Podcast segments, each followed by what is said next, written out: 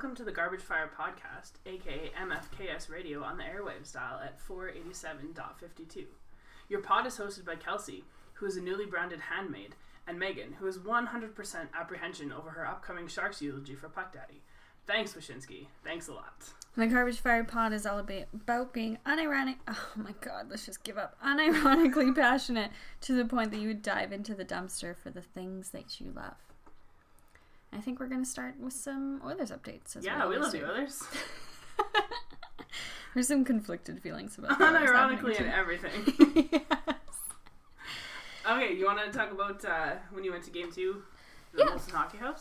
Um, the Molson Hockey House, if if you're not familiar, is the section of Ford Hall that um, previously in the regular season you could get into, and there'd be like cheap beers, and it's kind of like a, a pub atmosphere just outside the game. So you're in the arena, but not in the arena. You're not past the gates. You're not in the concourse, but you're in that section that hangs over the street. Oh, so you didn't have to pay $80 to get in and not be able to see the No. game? Because how it works is it's a draw. So you can win up to four tickets uh, for each game. And my sister happened to win four tickets. So Oh, nice. me and her and her husband, our friend Davis, uh, all went. And immediately we were like, this may suck. Like, this may be a terrible experience. But if it is, tickets are free, so we'll just go home. Um, and our main concern was there's a thousand tickets. That's a lot of people. And it's it- not really a huge space. No, it really isn't, and it's standing room, right? There's there's no chairs, and especially if a game goes to OT, you're there for four and a half, five hours, Well, and also those games are starting at 8 o'clock, so. and the doors open for it at five thirty, Oh my god. which is way too early. Way too early. Uh, so we did end up going, and it was actually pretty fun. Uh, the Oilers, just if you follow me on Twitter, they posted a picture that they took of us uh, on uh, that game, and I retweeted it, of course. Instagram famous and Twitter famous yet again, due to some hockey things, which enrages my sister. Um, but it was actually really fun. They had uh, an amazing DJ before the game and during uh, intermission. Oh, nice. It was like a straight up like party atmosphere. And they had um, not like the CBC feed. I imagine it was CBC, whoever was broadcasting it. We got to listen to Jack Michaels call it, Oh, cool. which was so much better. Way better than listening to CBC or Sportsnet or whoever. Yeah, yeah. The one criticism was it was like the sort of jumbotron screen from inside for most of it. Okay. So we saw the fans and we saw what was happening in there, but what they didn't have was the penalty clock. Oh, So so, they- when guys are there on power play or whatever, you don't know. We had no idea how much time was left, how much time it was for, unless they said it, which was really strange. I wonder if they fixed that since then. Interesting. Because I think on the screen it shows up below. It doesn't show up like on Oh, okay. the jumbo Yeah. itself, right? Yeah, uh, yeah. On the on the scoreboard in the arena, it's not actually on the game footage. It's Yeah, below. It's below with the player's number and whatever. Yeah. So that was really strange, but overall it was really really fun. And like the tickets were free. Beers were so even more if it expensive. wasn't super fun, it's yeah, free tickets, right? The beers were eleven dollars and not five. Oh, those dicks. Yeah, and That's ridiculous. a stupid pizza 73 pizza was $10 like um, a slice. no Or like, like the little circle ones Oh my god. yeah so, and water's $5 like it always is but Uh, it's just a little bit of a bummer but it was still really fun that's awesome. yeah That's good. Um, I went to game five on uh, Thursday. Mm-hmm. Was that Thursday? Yeah, Thursday. Thursday. Today's Saturday, by the way. Game six goes tonight. Yeah. Um, which feelings we'll talk about that in a minute. Um, but yeah, so this is Saturday afternoon. Uh, yeah, so I went on, on Thursday um, to game five with a friend of mine, and we bought tickets up in the skybox seats, um, which I would highly recommend if you have the money. Just do it for a game. mm-hmm. It was incredible. Like this, the seating, our sight lines were good. Um, I'm a little tall, and so a little a tall little- megan well, you're a I'm- giant I'm a little bit taller than like average people, I suppose. Um, and so sitting at, in those seats, I had to actually kind of like slide forward and slouch down a bit so that the glass barrier wasn't cutting off part of the ice. Because if I sat up straight, the glass barrier was like across the far blue line. oh So I just I didn't have to slouch down a lot, but enough to like you know figure things out. And so anyway, that was maybe my only criticism of the whole thing. Um, that's incredible it was awesome. Um, sitting up there was really cool, and you get to see like how play develops and stuff, and how like Mm-hmm. um, a different viewpoint than on TV because at the end of the ice rather than sitting along like between the blue lines or whatever. Um, it was lots of fun. It was expensive. We paid 400 bucks a piece for our seats, Wow. which is like insane. And so at the end of the night, my friend says to me, she says, "Was it worth the money?" And I was like, "Well, yeah. I mean, insofar as anything this dumb is worth four hundred dollars, like sure, why not?" The like, value matches the experience. yeah, it was fun. Like I had a, I had fun, but it was just like I thought about it, and she texted me, and she's like, "Do you want to go?" And I was like, "Oh no." And then I looked at the text again, and I was like, "Oh fuck, fine, let's do it." And it was just sort of like, obviously we're gonna go. Like, um, and no, I'm glad we went. And so where we were sitting, that's why I think you should try it if you have the opportunity, and if it's not at Rogers Place. I know uh, the Bell Center in Montreal has a very similar Mm. um, sort of setup. Like it's like the Bell Club or something like that, and like also at uh, Rogers they also have like the Sportsnet Club Yeah. which is offers the right same below, kind of thing. think. It's right below where we were. But there was like a free buffet for people sitting there, um, and I think you got. Um, I'm pretty sure you, non-alcoholic drinks were included in the cost of your ticket. Um, you had to pay for your booze, which Fair. was totally fair. Um, but they have pretty decent selection of booze and, and drinks and stuff like that. Um, and you get like in in seat drink service, and like the seats are wider, and there's more leg room, and like there- there's a whole bunch more things. Obviously, you're paying more money for it.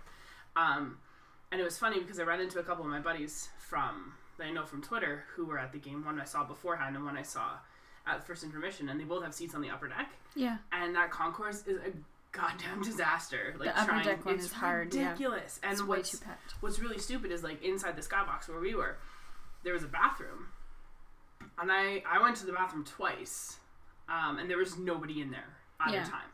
And then you as soon as you go out onto the concourse, there's just lineups of people. And, and so my friend Dave was explaining the problem for them. Like he sits up not far from where the skybox is, and the skybox bathrooms are the closest bathrooms. But he for can't his go in seats, there. but he can't go in. So he's got to go all the way around to the middle You of the truly concourse. were a tier one fan. We were like tier one plus. wow. I would never do it again because like the money that's ridiculous. Yeah. But for a playoff game, right? During the regular season, is it cheaper than four hundred? I would know? assume so, but I don't know for sure. Oh, okay. Um, I don't know anyone who sits there. The guy that was sitting beside us, that's those are like his season tickets, and I was like, whoa, what? That's like Wow. I can't even imagine. Did you get any deets about him? No, none whatsoever. Oh. He was there with his kid, so Oh yeah, fair. yeah, no, no. Um, but no, it was good. It was lots of fun. Um, uh, people are a little crazy. Hundred percent. just a little bit like it's and it's funny too like i'm not a big fan of crowds. It's like why did you go to a hockey game? Because i'm an idiot but like whatever. Um and i'm really not a fan of crowds.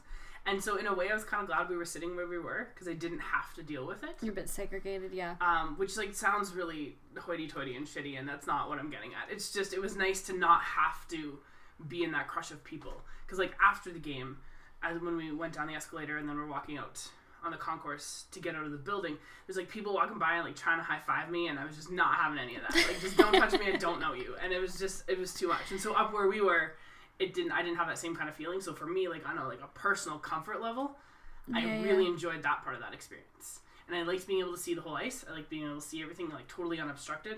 Yeah. Um, because they've got it designed in such a way that you're even the people in this we were in the front row of our box and the people in the second row like I could lean all the way forward if I wanted to and the people behind me could still see. So they're a little bit higher up. They're quite high. Oh, okay. There's like three or four steps between levels and it's the Oh, same pitch as the upper deck. So it's quite a Yeah. you're, not crammed in like sardines, right? But it still feels so steep. It is super steep. It scares me. Like It that's where steep, our yeah. tickets were for the Taylor Hall game. The, sorry, the New Jersey Devils game.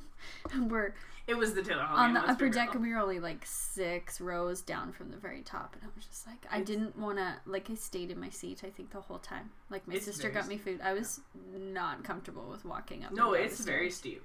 Like It's almost almost dangerously so. especially Um, once you've had eight, nine, ten beers. Good lord. Okay, well that was that was the thing I was gonna say, like about people being crazy. So one of the guy that was sitting at the end of our row, um, he I don't know how much he had to drink, way too much. yeah. Um, and like you, all there is be- between you and like tumbling to your death below is like a glass barrier, and there's no railing, it's just glass, Mm-hmm. and so you can see through. it, Like it's good, but I don't know how secure it is. And so this guy, he was just so drunk, he kept banging on the glass. And then at one point in time, in the third, he stood up and then he went to go get another drink. And I was just like, buddy, what are you doing? Like you're going to kill yourself. Yeah. Um, and we were like legitimately worried he was going to just take a header right over that glass barrier. Are there limits at Rogers? Is like I think so. they can refuse service. They can, but I don't know that it happens all that often. because there's this expectation of Yeah. what a sports fan's behavior should be. I think I think that might be a little bit, and like I was saying to, to my buddy Dave, um, shout out to Camper Dave. I'm not drinking Tim Hortons coffee today, by the way. Got the Starbucks. It's all good. um, and we were talking about that, and one of the things that I think is interesting too, because of these late games, especially, um, like a game that starts at seven, I think has a very different vibe than a game that starts at eight thirty. oh yeah. Because a game that starts at seven, people might legitimately be coming from work, Mm-hmm. or maybe they only have time to like stop home and like grab their jersey and go. And their kids and their dinner Or and whatever, shovel it right? down and you're out. Yeah.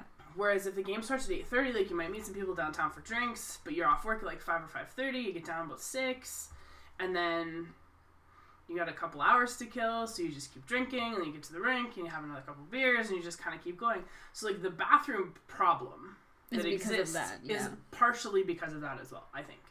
I think that's one of the issues is that people are drinking more, Mhm. and they're drinking more before they get there. Yeah, and Paula Simons had a really interesting uh, article about that in the journal, and she was asking for feedback on Twitter. And I've sat in like all three sections, like upper, I was in a box once, and then lower too. And i have never had this problem that people say exists with the bathrooms. And I realized it was really coming from a male perspective. They've never had to wait. Yes, and like and we're very women are just to. trained to that. Like Yeah. I plan ahead. I'll arrive a half hour early, go to the bathroom, have one drink Mhm. while I'm there, one beverage, whatever it is, Yeah. and space it out so that if I do have to go to the bathroom, it's at the very end of the game. Yeah, when like not a whole bunch of people are trying to Yeah. get in, and you're not worried about missing the action or whatever. Yeah. Yes, and absolutely. also, what do you expect is going to happen when you go to the bathroom during the intermission? Everyone's going to go to the Yeah. bathroom then. especially in the playoffs. Because in the article, there's an article in the National Post, um, kind of as a response, not as a response to Simons, but sort of like as a an addendum. Yeah. And they talked to some season ticket holders, and uh, Ryan Batty, who uh, is I follow him on Twitter, and Oh yeah. we talk about all related stuff sometimes. Anyway, whatever. Um, he he's a season ticket holder, and he was talking. One of his observations is that he's noticing in his section, at least, there's more men Yeah. at the games, fewer kids, um, and there's more people staying right until the end of the period Yes. rather than getting up like two or with two or three minutes left because they want to see the action. whole yeah, yeah, thing. yeah, And so when you have that, plus you have however many thousands of people going up those stairs on that second level to get to those bathrooms, yeah, there's going to be an issue. yeah. hmm They're not really necessarily well placed, I don't think. But in a stadium, That's true. There's 19,000 people there. Yeah. You think you're going to be able to just waltz into a bathroom? But like, it's fine. You're the point about like they coming from a male perspective. You're 100 percent right because like we're just 100 percent used to waiting Yes. for the bathroom at all Because it takes longer. But you just get used to the idea. Like you just get really good at watching and spotting when the stall door opens. And you just, if you're first in line, you go, You go. and Yeah. it's real quick, and then you're in and out, and it's done. Whereas like, I don't know, I'm not sure. One of my buddies had a suggestion that they should have pay toilets like they have in Europe, Oh, give me a break. like premium pay toilets. So they still have like the open bathrooms. Not this two tier system. But just think about it though. if somebody really needs to go, they would absolutely be willing to pay money to use the bathroom. if that money went to the Oilers Community Foundation, I'd be. That was for that was his that was Yeah. sort of his idea. That would be a great idea. But like just think about that. If somebody like really had to go cuz there Yeah. still despite the long lineups like there's still bathroom etiquette. Yes. That, and just because you really have to go doesn't mean the people in front of you don't really have to go. So you can't just walk in front. But like if you would be willing to pay a toonie Yeah. to use like a private bathroom stall like they do in Europe, why not? Interesting. People would absolutely do it. That made me furious that I had to pay to go to the bathroom in Europe. Like furious. Because I was, still had Invisalign at that moment. Oh yeah. So after every meal, You'd you have have to, to brush your teeth right. and put them back in. And in Italy, this like bathroom attendant was like screaming at me, and I was like, toothbrush over the sink, like, lady, I'm not gonna stop. Yeah. Like, I also don't speak Italian. So I paid to get in here. I'm brushing my friggin' teeth. um, when I was living in Ireland, I, was, I found the same thing. Not in all the public bathrooms, but like the St. Stephen's Green Shopping Center, which was close to my house, and I would go there sometimes for like to the bookstore or whatever. Um, in the bathroom there, I think it was twenty cents to pay. Like it wasn't a lot, but it was just enough that like, you know, yeah. that you had to pay, and there was, and I mean, they were very well kept and all that kind of stuff. Do you think well. that's uh, a measure to avoid, you know, something like Paris where there's human feces on the streets? I think so. I think. But then, how it. can a homelessness population? I don't know. That's the point. It's cheap enough that they can. Yeah. Yeah, Huh. I'm not sure. But yeah, anyway, so that was sort of my observation about the the bathroom thing. But I walked from like the skybox around to behind section two fifteen at the first intermission, and it was just a gong show. Yeah. Like it was just people, and there's because there's like also beer carts and and concessions as well as bathroom lineups and people just trying to move. Yeah. And so there was a lot of people crammed into a very small space. And so I'm not sure if they thought that out really well. I don't know. That's But also, it's like, yeah, you're in a fucking hockey game. that's true. That like- is fair. That's a fair point. Like, what? what do you, you're not gonna have a personal waiter there for you unless you're in club seats. I kind of did. I'm not gonna lie. well, or that, Yeah. you know. Yeah. But if you're a regular schmo paying Mhm. two hundred a ticket, Only two hundred dollars. so in that National Post article, there was a guy who uh, wanted to remain anonymous because he sounds like just a first class douchebag. okay, Um, he usually sits, I think, in the cl- the Sportsnet Club or maybe in the Skybox. I'm not sure, but he made a comment about how when he sits down in the 200s with the steerage, he legitimately he called. said he said steerage. steerage. And then they, they respected his request to remain anonymous. Oh my god, why? I would have printed his name and his picture and probably his phone number and been like, "Go hard, guys," because like it's not cheap to go to a hockey game. Steerage. Steerage. That's how people think of you, by the way. Those people sitting up in the skybox. That's how they think of you. If you're sitting up in the the 200s at Rogers Place, Wow. can you imagine? And the steer, the steerage. I was gonna say the steerage seats. Now it's ingrained in my brain. They're not cheap. No, well, that was just that was the point. Like I was just gonna make. Like it's not cheap to go to a game. Mm. Like I don't know what your tickets cost for that New Jersey game. Uh, one twenty each. We got four. Yeah, like that's a fair amount of money Mm-hmm. for an evening's entertainment. At Rexall, that would have been like sixty, way up there where we were sitting. yeah, Like they Maybe were 70 pretty bucks, nosebleed. like that, yeah. yeah. Um, our seats where we were, where Dad and I were, down behind the bench, like they were three oh five or three hundred bucks or something face value. Yeah. Um, but like, yeah. Anyway, so yeah, there are there are Oilers season ticket holders who think of those of you who can't afford the really expensive tickets as. I wonder what he thinks of those people in the Molson Hockey House who got in for free and by a lottery. My bet would be he thinks more of them than the people who paid eighty dollars to stand on the concourse. That would be my prediction. People, I hope you're not doing that. don't do that. Don't, be dumb. do that. It's just a money grab, really. And you're just apparently taking up valuable toilet space. Yeah, that's all you're doing. like you're not doing any good for anyone else. You're just taking up bathroom space. Yeah. So GTFO. I don't know. I I mean I just think it's dumb. Why would you pay to go stand on the concourse of a building? no, I don't get that either. Um, that's like I would pay. I would pay to stand on a concourse for a concert Okay. without seeing the show. Yeah. Okay. I would do that because you can still hear it. Because you can still hear it. I would do that over a, a sporting event for sure. Yeah, I was at John Mayer on Monday. I didn't really need to see him doing his weird sex faces as he did guitar solos. I went uh, on Tuesday night. I went to watch the hockey game with uh, some friends, and one of the guys that was there had been at John Mayer Mm-hmm. uh, the night before, and he hates John Mayer. Just like Why was he there? because his neighbor had tickets, and then like their kids were sick, and so they couldn't go, and so they took the tickets off their hands essentially, and he Oh. went, and he was just angry. Like 24 hours later, still angry about how much he hates John Mayer. It was actually kind of funny. He's like, It I'm was a sure good he- show. And what that's what he said. He's like, I'm sure people who like John Mayer probably really enjoyed the show. oh, he's like, f- oh he's like, God. I don't love John Mayer, and so like I Yeah. couldn't care Seriously less. though, the people who went to that concert, this is a real tangent we're on now, but the people who went were so dumb. It was like they'd never been to a concert before. I could not believe it. really, They didn't realize that the concert is not over until the house lights come up. Right? yeah, of course. Because you stand and you clap because there's an encore There's coming. always an There's encore. always an encore. I have the only show I've ever been to where there was no encore was Bob Dylan. He got on stage, he played for like 95 minutes, said thank you, good night, and walked off, and that was it.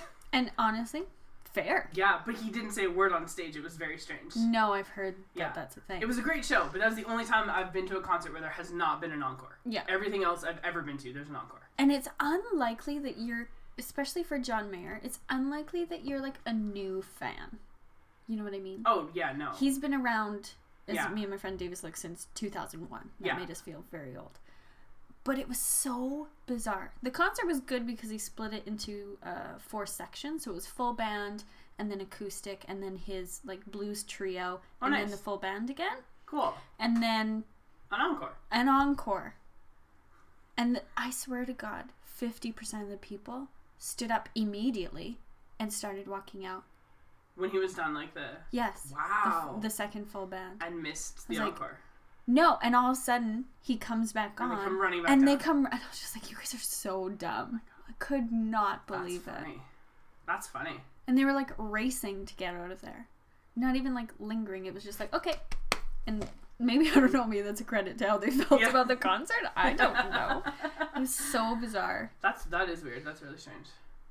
Because like you know, right? And especially if you've been a fan of somebody long enough, like there comes a point where you're listening and you're like, what could they like? What haven't they played? And he like what hasn't played Gravity yet. It's coming in the encore. well, and that's just it. Like, what are the songs that they haven't played that you know are big hits, and Yeah. like what what's coming up, and that's how you know. Like, that's gonna be in the encore, obviously.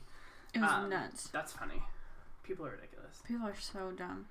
just in general, hmm not just about sports or music, just generally. What else we got? Is this a good transition to talk about Bill O'Reilly? Um, we should talk about grammar first. okay. Because I, I just really enjoy this because it, I've been thinking about Wayne's World all week because of this. ultimately. So, um, on Twitter, we got a. I don't know if we got a question or if we just noticed it We from just the guy that we noticed it, follow yeah. um, from our, our pod account.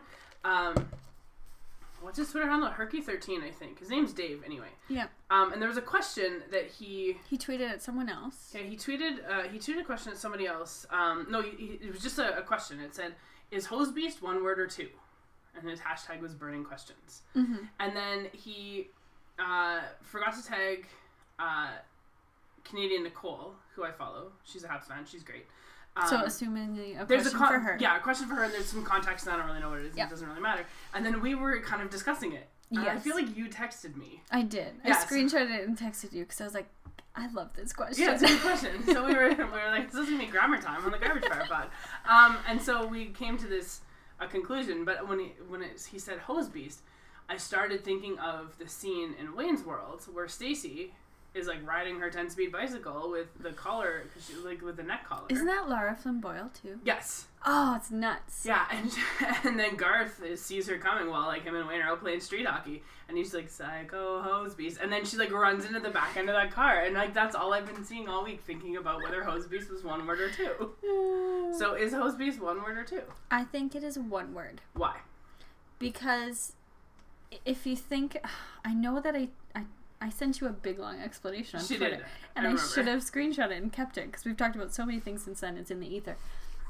But I think that the attachment of the word hose Yeah. is a negative connotation Okay. word and it modifies the noun of beast.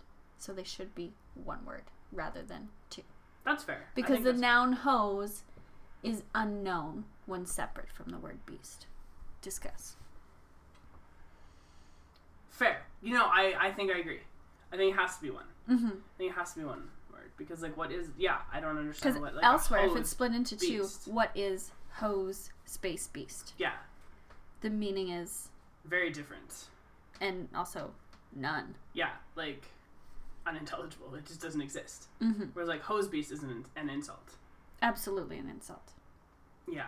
I don't really know what it means. I mean, I do know what it means, but I don't Do you really. think it's a play off like hoser? It might be. It's possible. I mean, it was Wayne's World. like if I'm thinking about it in that context, sure. Um, I don't know. It was a good question, It and we did have a pretty long discussion We did. about it. And that came after I was marking for like two hours, She was, yeah. looking at grammar, and I was like, this is a question that's relevant to me in my life in this moment. Yeah, it really, really is. Yeah, we were talking about that actually um, the other day about how much of our lives are informed by our jobs, Mm-hmm. and right now it's just an awful lot, It is an awful like lot. just too much. Halfway through the semester, Yeah, stuff's getting real. pretty much dying. Um, So hose beast, one word. Hose Beast is one word. Dave, Stamp of approval stamp of approval from us, from and we probably know what we're talking the about. most learned people you know.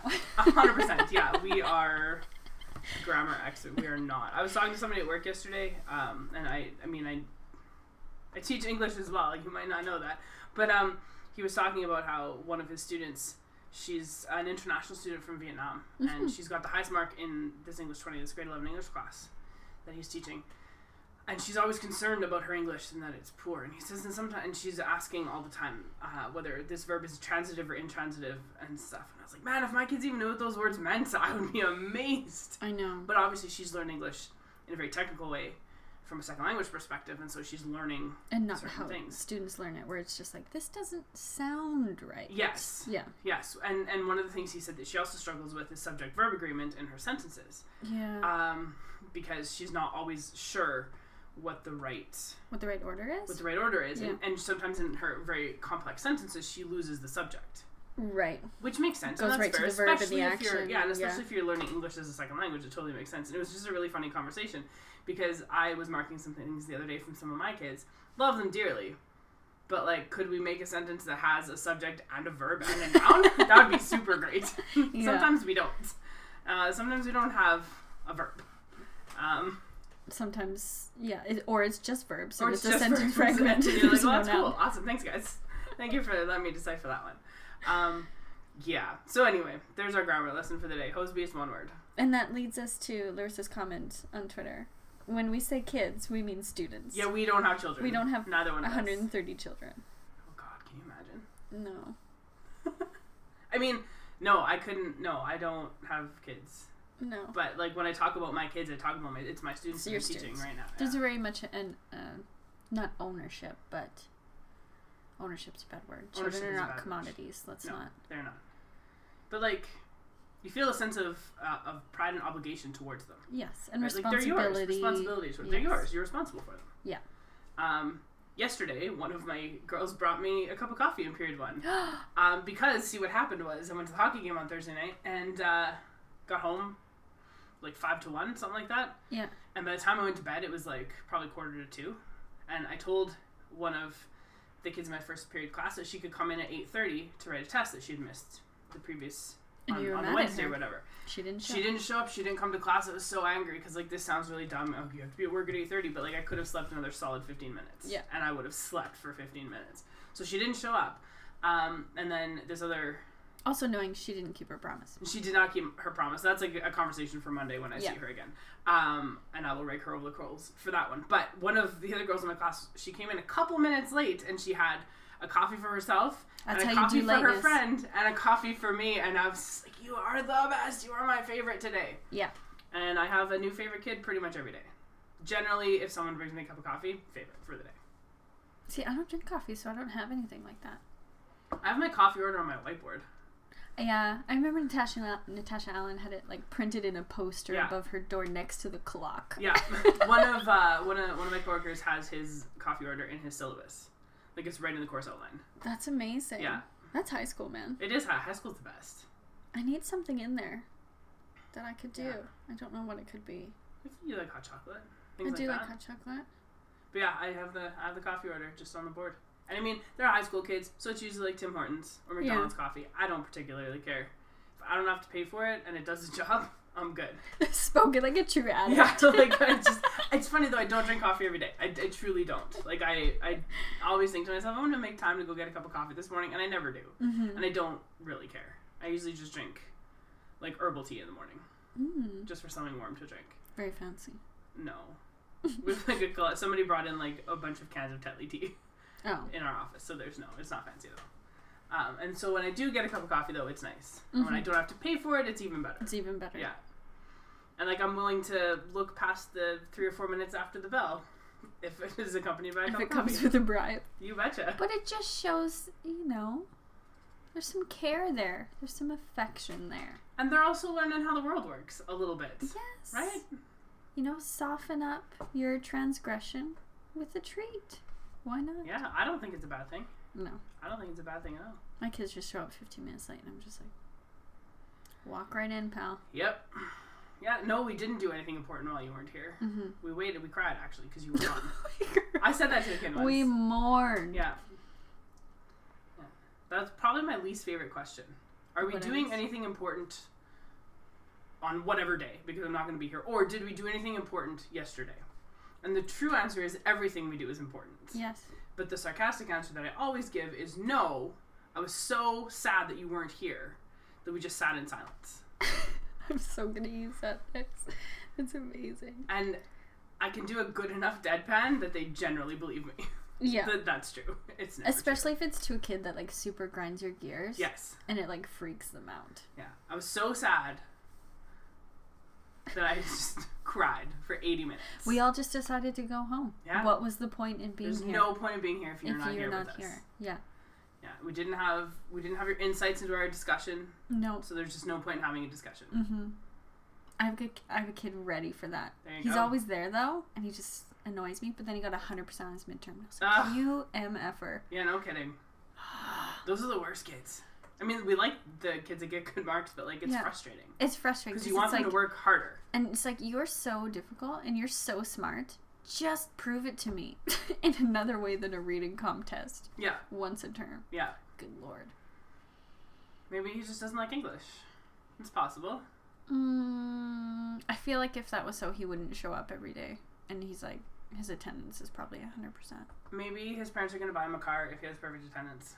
Mm, Maybe that's his incentive as not That would make sense for the school then. That was yeah. At our school, that would not make sense. No. not even a little bit.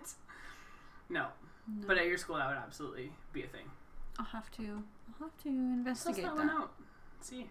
He did tell me his dad is, uh, oh god, nephrologist, which I think is kidney. Yeah.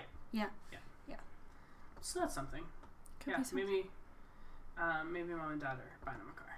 Perfect attendance. I could see that as a thing, as an incentive, which is a terrible incentive. Don't do that. No, don't do that. No. I just like when my students actually speak in class and give them chocolates because it's so rare. yeah. I, I have I've decided with one of my classes if uh, every if they're there every day for a week, Mhm. I'm not going to tell them this, but if they're there every day for a week, I'll bring them Timbits the following Monday. Mm, We'll see. We're get we're pretty close. Most days there's like only one or two missing, that's but good. it's never the same kids. block one. Three. right after lunch. right after lunch. Yeah, Yeah, that's it's grade twelve class too. Oh, okay. Not that they need my class to graduate or anything. I don't teach the core subject that is required. For a high school diploma. nope, not not at all. But yeah, so That's what bothers me so much. This is way far from what we were talking It's about. all This good. is just talking about teacher stuff. That's fine. That's why it bothers me so much when students bring in other work to do in English class, I know. especially math and bio. Like, do you think math and bio teachers let that happen in their class? Well, uh, do you no. think that they're gonna crack open their Macbeth book in chemistry and be like, "Oh, I just gotta get caught up on Act 3? No. And also, Like, hey, you right don't off with that need bio 30 to graduate. You need my class to graduate. Yeah. So get your head in the game. Yeah. And That's then super like, offensive to me. how can I bring up my grades? It's like, mm, maybe focus 100% when you're here, like you do in math.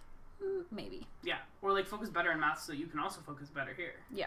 Or I don't know. Just be better. English and social is such second class subjects now. It's so dumb. It is dumb. It's really dumb. And it's really unfortunate. Screw you, STEM. That's what you've done. I mean, I mean, without like a bare minimum of technical knowledge, we couldn't be doing this. So no, I know. But it was like, mostly facetious. I also didn't learn this in school. this is just like We just bungled into this. literally bungled. we really should have had a vid like a, uh, we should have been filming the first time we recorded yeah. because this was just pure comedy. And most of it was like, why can't we hear it? Oh, the headphones are plugged in. Yeah. we That's have to have the headphones plugged in so that you can't hear through the computer speakers. Yes. Um, because we want to like test. Sometimes we got to test for playback like in the middle and stuff, and so we have we just it's just easier to have the headphones plugged in. And then we were like, "What is happening?" it was ridiculous. It was so ridiculous. Um, but yeah, the STEM didn't teach us anything. Nope. no. Not at all. I was just reading this email that Larissa sent us because you asked her for some help, and we're kind of like addressing some of the things that she Yeah. talked about. So her suggestions were, and maybe we'll do this like in future episodes a little bit at a time, like why we, why we wanted to teach and what we'd be doing if we weren't, and all those kind of things. hmm Um, I feel like you're getting to know us a little bit, Yeah. like certain things anyway. A lot of our values about what we do. Yeah, and like other things that we find important, which we're going to talk about something in just a second here, that will really address how we feel about certain things. Yes. Um, but yeah, like I feel like you're getting a, a pretty good look into things that we think about, for better or for worse. I think it's for better. I think so, most of it. Because I think we're 100% right on all our values and beliefs. And the world needs to hear those. People just need to accept that we're right and they're wrong. Yeah. Yeah, pretty much. One of my friends didn't want to listen to um, the first episode. How dare they? A. Well, because she's B, like, how she, dare they? she, she uh she was afraid that it was going to be 100% Taylor Hall. It was a lot. It was a lot Taylor of Taylor Hall. Hall, but it wasn't like. uh, But anyway, so another friend, Riva, my friend Riva, who we've talked about before, it sort of said to her, "No, it's not as much as you would think it would be, actually." We're just trained to pick up on Yeah. it. Our ears perk up. Yeah, and and she like Riva said they mention him a lot, but they don't necessarily talk about him a lot. That's true. And so I'm not sure if she listened or not, but Catherine, if you listened, I really appreciate it. And if you didn't, you can listen to this one because we're going to talk about Bill O'Reilly now. So that's We as far are. from Taylor Hall as humanly possible. Oh, Bill, Bill, Bill. Not Bill Nye the Science Guy. No, Who has a new season on Netflix, which I'm excited to watch maybe this afternoon. But our, our lovely friend Bill O'Reilly. uh, formerly, formerly, this is important of Fox News. Formerly. Formerly of the O'Reilly Factor. How's. It's never sounded sweeter in my ears. pretty good. formerly. It's No, a great word, formerly. It is. To sound really good in three and a half years' time too. Yeah. Yeah. Anyway, you want to read that Do quote? you want me to take it away? Yeah. Um, so CBC ran this opinion article, which was phenomenal. We'll post it. Oh, we have a website. We'll get to that. Well, at the so we'll we get do that have a to the end. now. Yeah. Uh, we'll post it there uh, for all these things that we talk about that you want to check out. And it ends with these closing two sentences, which are so beautiful, a beautiful piece of writing. It says, But a rich, successful pig still gets to wallow, no matter how he treats women and no matter, no matter how much he bullies, just as long as he has enough fans ready to cheer him on. Look at who's in the White House. And I read that, That is and I in- clapped. It's amazing. What a friggin' end to an article Yep.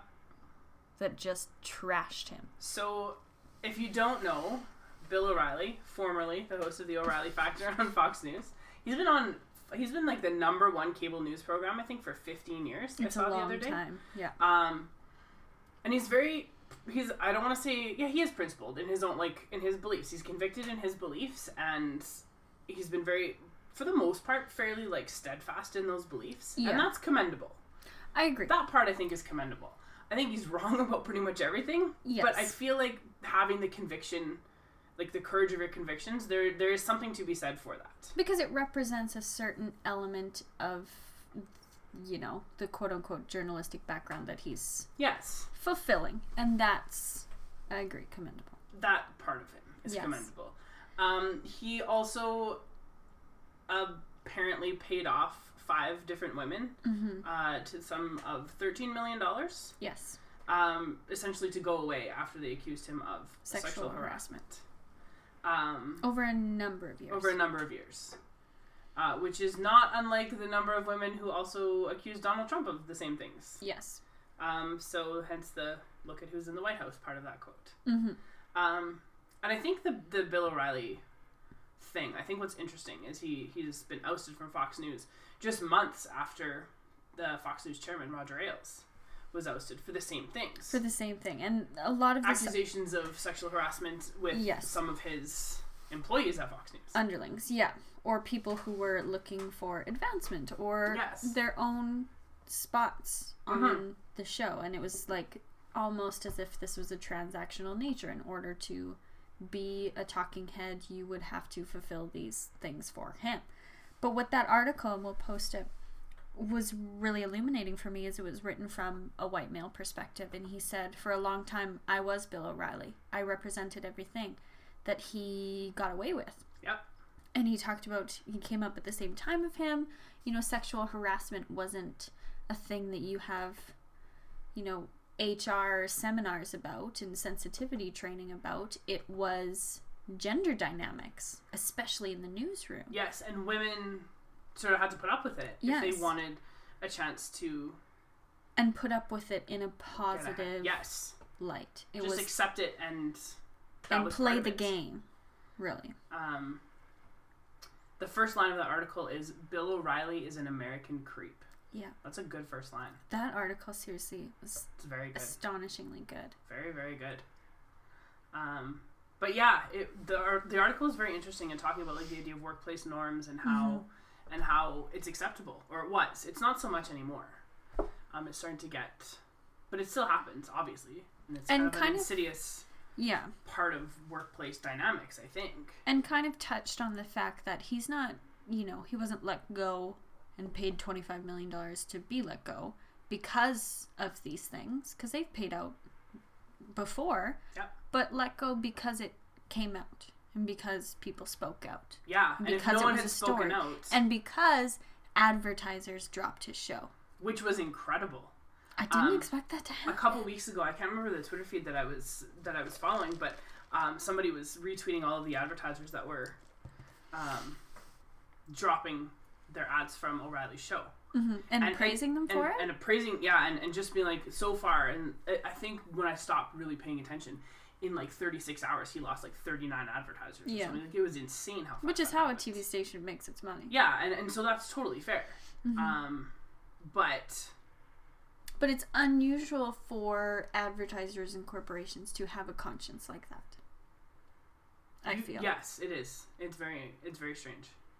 Um, but maybe they're starting to realize that they can't. They just can't.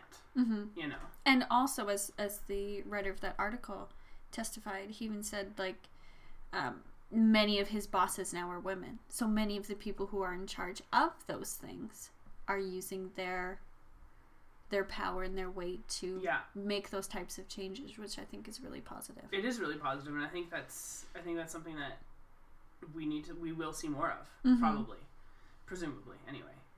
Um, like I was talking earlier today, even if you want to talk like sort of gender dynamics and gender politics, um, on Twitter with a buddy of mine about dumb Oiler fans. Mm-hmm. Um, and he'd made a comment that he was watching a hockey game at a bar a few years ago and talking to another Oiler fan who said that this other guy, not my friend, but this other guy said that he was more excited about Nurse as a defense prospect than Oscar Klefbom because um, we need somebody on the team who will cross check somebody in the face like Chris Pronger did. And my response to my buddy Rory was, Did you roll your eyes so hard that it hurt? And he said, No, I called him an idiot because I'm a smart man and I can get away with it. Yeah. Um, and he wasn't saying that to be glib or whatever, but he's absolutely right. Because Mhm. if I had said the same thing, then there would have been a big long discussion about why You're wrong. why I was wrong, Mm-hmm. even if I'm right. Um, like I made an observation at work yesterday that uh, it was really hard watching Milan Lucic lumber up the ice. Because when you watch hockey on TV and the camera goes side to side, you don't notice it quite so much. Like you can tell he's slow, a little bit slow, But you don't know how and his foot speed isn't is. there and his acceleration isn't there. But to watch him skate away from you especially like it's t- and you can really see him laboring as well. Like it's it's hard work for him to skate hard. Yeah. um, and i just made that comment. Like it wasn't a, a judgment about how terribly it wasn't anything like that. It was just an observation that like it was tough to watch him skate and some of the guys that i work with they were giving me the gears about it and then like five minutes later someone else essentially made the same comment and they were like oh yeah yeah yeah and i was just like oh for god's sake Oh yeah, I've had that happen Just so many up. times. Or being at a pub and a bar and make a joke and have no one respond to it. And then 30 seconds later, a man see the exact same joke and he's celebrated for it. yeah ah, so what is up with that? Right? I don't know. So we're not like we're not there yet. I don't suppose. But like seeing things like this Bill O'Reilly thing and seeing him. I mean, yeah, sure, he's got he got paid off, you know, paid out twenty five million dollars, and he still has a But his publishing power, empire. But his voice is, is limited. Yes. Right. His voice is limited now. He doesn't have a forum to talk. Um, and I think even people who follow Fox News as their news source hmm we're getting fed up with that as well, right? And I think that's an important part of this is that Fox News' target audience doesn't want to hear those kind of things about their broadcasters Mhm. either, right? And That's so, an interesting phrase, though. Doesn't want to hear them about him, but it's true. right? I don't, I, you know, I, I don't, you know, you don't want to hear about it, and I mean, obviously, it shouldn't be happening, but like, if it is, it is, right? Mhm. But like, I truly didn't need to know about it. I'm glad that it's out there. yeah. and, and for the women that are affected, the fact that it's now out again sucks. Yes, absolutely. But at the same time, like I applaud them for having come forward in the first place. Mm-hmm. Even yeah, sure they got paid off to go away, and it brings up But in that scenario, if that's all that you can get in terms of to rectify what what has been done to you, yeah, and Take that's it. what society is saying you're your worth. you're worth, Yeah, what else are you supposed to do? yeah. Yeah, absolutely. Um, and that's I was just thinking as you were saying that I was thinking about Monica Lewinsky. Mm-hmm. Um, and finally, after however many years essentially of silence, uh, last year, the year before, she came out and she did a TED talk Mm-hmm. about vulnerability and like essentially being one of the first people in the world to be like bullied on the internet Mm-hmm. like really and truly because that story about um, the scandal in the white house broke on the drudge report Mm-hmm. and then the new york times and it was all over the internet. And like it was different. It was like through message boards and you know because like obviously twitter wasn't a thing and stuff like that. But if you get a chance we'll i'll find it and we'll put a link on our site. You should check out that ted talk because it's fascinating Mm-hmm. to hear what she has to say about having to like be vulnerable ultimately and and accept that people are talking about you Yeah. um, and one of the things that she said in her in her talk was that like many other um, college graduates she fell in love with her boss that's what she said it's just Wow. that her boss happened to be the president Yeah. and that like when you think about it in those terms it's a very different but if you remember how those of you who are old enough to remember this i guess if you remember how people talked about her she was the slut Mm-hmm. and she was the whore and whatever whereas but she wasn't And Bill has had a very A long number, history yes. of dalliances. yes oh of course and and and, and i mean and then you look what happened in like the the presidential campaign and how hillary who was by and large the most qualified candidate of the entire field presumably um, say what you will about bernie that would have been a tragedy if he had won Mm-hmm. because it wouldn't have worked. So like Hillary was the most qualified candidate, and there were things that she was being held to judgment for that, her, husband, had done did. 20 years ago. Yeah. and that is insane. and saying that that she defended him as a rapist and like a very extreme. Yeah, but she made a choice, a very personal choice, to stand by her husband. Yeah. Who knows what goes on behind closed doors, and that's not for us to know. It's And we, it doesn't matter. business. Yeah. But it's an interesting thing because I wonder if it had been reversed. If she had been the president in the 90s and he Mhm. was running for president now, and she had been the one who had had an affair, Yeah. how that narrative had been would have been shifted. Oh, he would have been played as a victim of a cruel wife. And he would and it would have been sympathetic. Yes. And it probably would have gotten him more support. of course. And that's sickening. Absolutely sickening. Absolutely sickening. And then we have a sexual abuser in the White House right now yeah, fun times. Who Who golfs every also- weekend. Can't who golfs every weekend and doesn't know the difference between Syria and Iraq. so um, I watched uh, Stephen Colbert's opening from last night's show, maybe, or maybe it was Thursday's show. I can't remember. And uh, he was talking about how the U.S. is on the brink of thermonuclear war, and I was like, "Well, let's let it happen after the Stanley Cup playoffs, because I would like to see somebody win the Stanley Cup."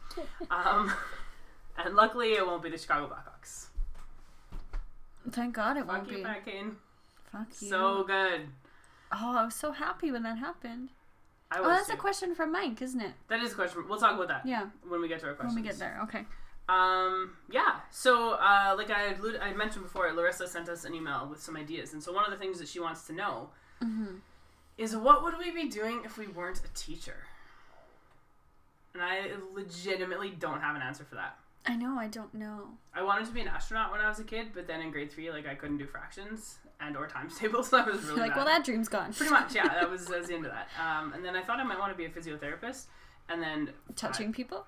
was no, it wasn't even that. No, I just struggled real hard with the physics uh, Um, and didn't have high enough marks, and so I was like, okay, let's let's be a teacher, which isn't quite true. I actually that was sort of always another thought of mine, um, and I now can't imagine doing anything else. Like I legitimately don't know unless I could get paid a lot of money to write mm-hmm. and be a photographer.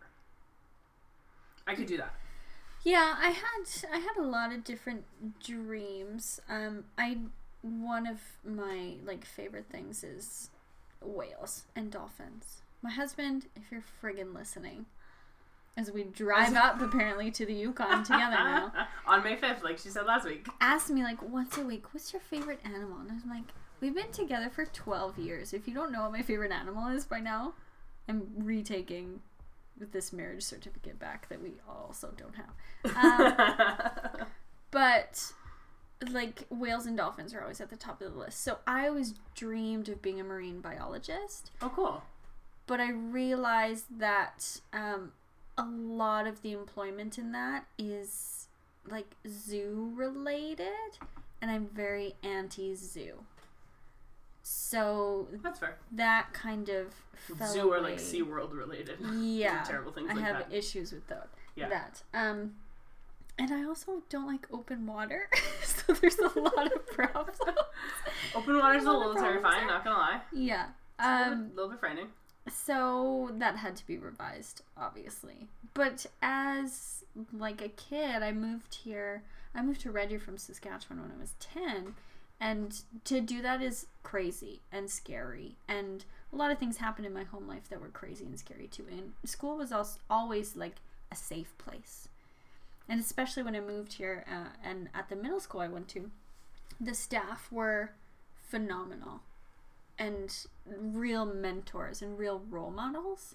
And even now, for us who went to that middle school together, like we all really look back on that time and those staff with a lot of positive feelings. So, being in school was really important to me. And I discovered later that it, it's not just being in school, it's being part of that community and part of that process. And now I get to be that person for kids. So that's how I kind of came to it. That's awesome. I had a really good. It's a very emotional reason. Yeah. Yeah. I had a really good social teacher in junior high. I had the same teacher for all three years, which like in a big city junior high isn't normal. yeah. Um, and so I had the same teacher, and he was phenomenal. Like every every Monday, we would do current events, and we'd always watch an episode of like whatever other Royal Canadian Air Force, Or where this hour 22? has twenty two minutes. Yeah. When it was like back when twenty two minutes was good. Yeah. Um, and back when like Air Force had Mike from Canmore. I don't remember that. Oh, he was so good. That was I when was- I was like five. You were a small child, yes, Really young. and I was like twelve. So yes, um, but like, we used to watch that, and and I remember he was just so passionate about like social issues and social justice issues, and weaving that into the curriculum, and um, it, yeah, he was just he was phenomenal. He was a really really good teacher. And then when I went into high school, um, I did like uh, the IB history program at, at my school, and I loved it. And I had a really good teacher in grade 10, and then I had a different teacher for 11 and 12, and he was just phenomenal. And I was sort of like, I want to be that. Yeah. Uh, I know now that he's like a textbook bad teacher. He does all the things that we learned in school not to do. Like, Oh, he just wrote notes on the, all he did was drone on and write notes on the board, and Yeah. we could barely read his writing, and like there was never any fun activity, like nothing. Like But it was the just- knowledge itself he that. was this. He might be one of the you. smartest people I've ever met in my entire life. Right. Um, when we were in grade eleven, we uh, were talking about. Well, I guess I was for a midterm, so I can't remember what we were actually talking about. Maybe like the Franco-Prussian War, something like that. I don't Mm-hmm. know, somewhere in there. And somebody asked him what the difference between a battleship and a battle cruiser was. oh. Um, no, it couldn't have been Frank. It was probably Trafalgar. Anyway, whatever, it doesn't matter. Um, and so somebody asked him what the difference between a battleship and a battle cruiser was, because we didn't want to take notes or anything, and so we got him Oh, off so topic. purposely got This him off to. 100%. Oh, okay. One of those. One so of those. he goes for the whole class, and the time the class was like sixty-seven minutes long, or whatever. The whole class talks about the differences from like like historical differences and modern, and it was super interesting and super cool. And we're all just like, we are the best. And then Um, you're like, oh my god, I have so much knowledge now. no, Really, I was punked. on no on the midterm he punked all of us because our written response question was explain the differences between battleships and battle cruisers and i remember a buddy of mine sitting behind me in the gym was like oh fuck like right out loud in the gym oh wow. um, we deserved it 100% we deserved it there's no question that we That's epic trolling level. yeah he was uh, he was good and he was like when i say he was one of the smartest people i've ever met he also spoke uh, french and german fluently he had a phd in german literature Oh and the wow. only reason he ended up getting a teaching certificate, um, he went to school in the UK, is because he wanted to play football, like soccer, at college for two more years. So he ended up been going to do his teaching certificate after his undergrad, and then he did his master's, and then he did his PhD. Um, and he was also fluent in French, and he taught like the IB French at our school. Um, but all of his notes for both his history classes and his French classes were written in German and he'd translate on the fly. And so whenever we'd get a sub, he'd always just send us to the library to do research for our next paper because he wasn't going to waste his time translating his notes for a Translating. sub. No. Yep. Wow. So smart, just like So one of the smartest people I've ever met. And he told it. I remember him telling us too that he and his wife went to um, France one summer and they took a bottle of um, I don't know, probably not champagne. I I think he I, I don't remember anyway something. And they toasted the English victory at the at Agincourt, which the Battle of Agincourt was like 1415. Um, and they just like stood on the battlefield and toasted the English victory. Um, wow. because you know he said that was like a moment of national pride. Um, but it was really having teachers like that who really loved what they do. And my English teacher in high school, she was really great too. And so that's kind of why I do this. Mm-hmm. Um, not because I want to be like them, but I hope that some of my kids will like feel that way about me at some point in time. Like I don't, I don't want to emulate those teachers, and I don't want my kids necessarily to be teachers either. I just like I hope that someday they'll look back and be like, "That was awesome. It was a great class, and I had a good time that year, or whatever." And also, there's so many times in school where you where you have a bad experience, and you a lot of how I feel right now with my kids is I don't want them to hate school.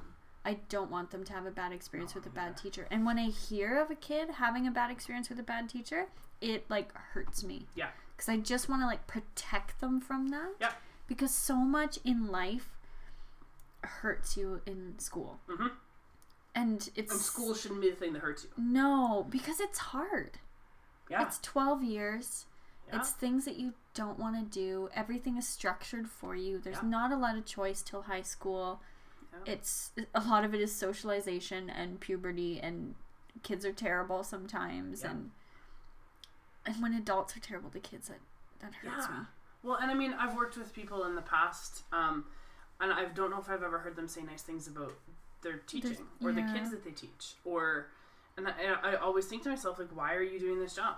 Yeah. Like, there has to be something else out there for you. If you hate it that much, why do you come every day? That's how they end up in Big Blue working for the government. Yeah, working for, yeah, working in the Department of Education. But like, I just I don't understand that. Um, one of my coworkers I have this year, uh, who I've worked with before, uh, he's across the hall from me, and we talk almost daily, just about how our days went and like frustrations and good things and whatever. And every day, um, he says something to the, to the effect of like he just wants to get better at teaching. Yeah. You know, he's like 26 or 27 years old or whatever, and he just wants to get better at teaching. Mhm. Um, and there's lots of things and, and reasons why that comes up often. Um, but I tell him on, on a very regular basis that he's doing a great job. Even that- to have that thought, To even- to be that reflective and self-aware And that so any crucial. teacher who looks like they know what they're doing and they have it all together is probably two years away from retirement. Yeah. And they're just mailing it in. and also like nobody really does. No. Like, you, you, you just don't. And, like, we have to get better to make sure that our kids get better. Mm-hmm. It's just a thing that you have to do. But, like, I can't imagine not doing it. It's hard work.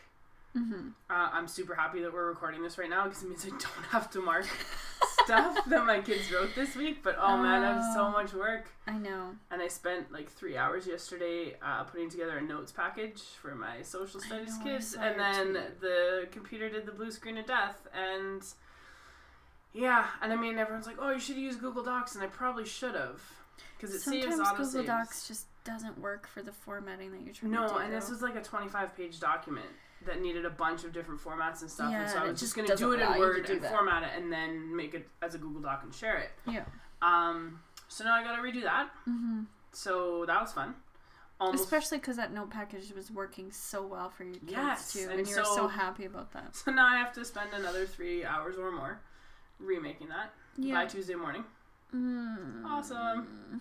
That's such a bummer. And at some point in time, I'm going to have to mark all this stuff. There's a pile sitting across from me on the table right now. I just, I hate everything about it. And like converse to that, my students are doing this really interesting writing about the Great Gatsby because they're doing a lot of creative and personal writing. Nice. And yesterday, I realized as they were writing because it's really nice on a Friday to get them to do writing and then reading. Like Yeah. they enjoy it. They don't have to like be active. They just get to do something It's a and nice then way to done. cap off the week. Yeah. And I realized while they're writing, I was like, "Oh my god, I'm actually looking forward to reading these Oh, that's perfect. because their previous ones were so good." That's awesome. That's awesome. Last weekend was the last weekend that I was marking and I was texting you stuff that my kids were saying. Yeah. Oh, Um, that poetry stuff was beautiful. Yeah, we were we did poetry in grade ten and grade eleven English, and we just finished, and so I had them writing like a, a commentary paragraph before we did an exam, and um, some of the responses that my grade tens were giving to this poem were just phenomenal, Yeah. um, and very insightful, and very well structured, and very well written, and it's such a joy to read that. And It like is. Kelsey texted me back. She's like, "You should be so proud." And I was like, "I literally did nothing. I gave them the poem, and they did all of the work." Yeah, but that means that you've done work for them to be able I to that point to know. understand. But like, they're just. It was just so good to read. And then some of my grade 11s as well, um, with a different poem, Mhm. but still lots of the same level of insights, and it was fascinating. Um, it was really, really interesting stuff. And so, like, those are the things about my job that I love, and that's Yeah. why I can't imagine doing anything else. and and you did say this when they have success, you don't really feel like it's because of you. no, you're but like- when they fail, it's all me. I know we take it on Yeah. in such a strange. We don't take their victories as ours. No, Like that kid who got hundred on the midterm. I'm just like, yeah, he earned it. you're a weirdo. is what you are. that would have been me, by the way. God. Just so you know. Pretty sure I got 100% on the reading comprehension on my diploma exam. Really? Yeah, and I finished it in like 45 minutes. Oh, I hate you. You're like my stupid friend Malcolm. I texted him. I was like, "This kid is you in my class, and you may You be my worst. best friend, You but I hate you." Yeah, no, I totally get that. Um, what about the second part of Larissa's question is what job or career would you not want? Um, oh God, anything that my husband does. I could not handle a job where I'd have to touch people all the time, Uh, I don't know if that. especially if it involved their feet, because that's just not happening. I know you hated like my surgery Yeah, recovery. she just like send pictures of her like foot surgery and like oh just so like I get it whatever but so gross. you can tell you're good friends with somebody when you let Yeah. them text you pictures of their janky feet. you don't They like weren't- flip out about but it. But that's the thing; they weren't as janky as they were before, and I was so happy about it. I understand, but like put some socks on. Well, later when I was doing the physio stuff, it was always socked. no, Usually. usually. Sometimes there was like elastic bands around your toes, and you're like, look what I can do. I'm like, why are you doing this to me? it was important to me, Megan. Yeah, I don't mind the touching thing. I think I would be totally cool with like something like I would to- be totally good at like waxing, massage. I am all over that because that's like there's something about like getting that job done and like fixing that thing for that person. But get me away from blood, get Yeah. me away from mucus, That's get me away from people in pain. I can't handle people in pain. Can't deal with that. but you would wax people? Just saying. I'm okay causing pain. Yeah. but you want to see you. You don't want to see them in pain like from the beginning. If they if it's yeah, pain, okay, especially when I can't do anything about it. Okay, Like that's that that's that hurts me and harms me. Also, I worked in retail for a long time, and I'm okay with that because it's like very mindless. Like you go, you do the job, you come home, but there's no satisfaction with that. Yeah, I worked in a movie theater for a while and I didn't hate it. Um, I worked in the box office mostly, and I was Mhm. pretty good at it. Um, but like I only did that for I don't know a year and a half. Yeah. I taught swimming lessons for a long time, like 14 years, a long time. While I was teaching full time as a real teacher, it was very strange. That was so dumb. I can't believe you did that. It really was. For the last like seven years, I only taught kids how to be swimming instructors. So like I only, I only worked like maybe four weekends so every six months. yeah. Um, but yeah, that was kind of a strange. That was a strange thing, and I did that for a long time, and it was good pay, and I liked it a lot. Um, but something that I find really interesting, like I don't know what job I wouldn't want, but whenever I see people like, online or whatever talking about work, and like people who don't teach, Yeah. I always want to know what that means. Like, what do you do at work? Like, there's people that I, that I follow on Twitter, and I know like some of them are engineers and like they have office jobs and stuff, and I want to know like what does that entail? Oh, I And I don't one of those. And I don't mean that in like a well, what do you do at work? But like I'm genuinely curious. Like, what does your workday actually look like? Because I know what my workday looks like. Yeah. And it's chunked off in like 80 minute pieces, Yes. and I it's see very like, structured. it's very structured, but and, also very unstructured. and there's breaks, you know, in Yeah. between classes, and there's lunch, and sometimes I have supervision or whatever. So I Yeah. know what my workday looks like, and I know what most teachers' workdays look like, at least in theory, because Yeah. I at least understand how that works. But like someone who is an engineer, but who has an office job, like Right. what does that entail? So if there's anyone who's listening to this who wants to like let us know, I would be like, I would love to have that conversation. I have a out what your little bit of insight. Entails. because after university it was impossible to like get a teaching job and so my brother-in-law was working for AHS um, in the purchasing department Okay. and so i did that for like two years and it was the worst two years of my life Really? it was so terrible and larissa that's how i met larissa she worked there and oh my god thank god because she was probably the only smart person there and it was not what she went to school for either But my job was for the whole Edmonton and North Zone. If anything in a hospital broke and it had to be sent away to get fixed, Yeah. I was the person that those had to come through. The only person. Wow. That's a lot of responsibility. It was immense and it meant I could never be away. I could never be sick because no one else knew how to do my job.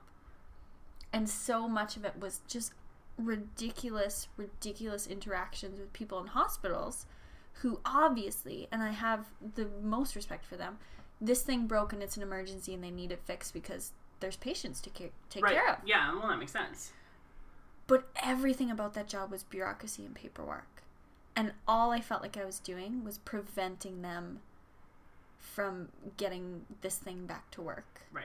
Because you, you like you you knew in your heart that like you should this needs to be done and expedited whatever, Yes. but you couldn't because there was Because protocol there was and yeah. a thousand ridiculous steps to go through because Yeah. it's government. They have to be able to track the money and the approvals, and people need certain, you know, signing authorities because some of the repairs would cost eight thousand dollars to do on like scopes and things. Like it was, it was incredibly. I would have panic attacks every Really? Sunday night before a new work week started. Oh wow.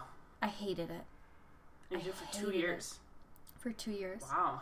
and then finally i was I finally got onto the sub list and then um, i had called or sent an email to an old middle school teacher of mine who was a great mentor to me and he's like uh, call this person at the school that we taught at the principal there and say that you're willing to work and that you're like a new sub and Yeah. then things started for me Yeah. but i probably would still be at that terrible job hating life if that hadn't happened Wow.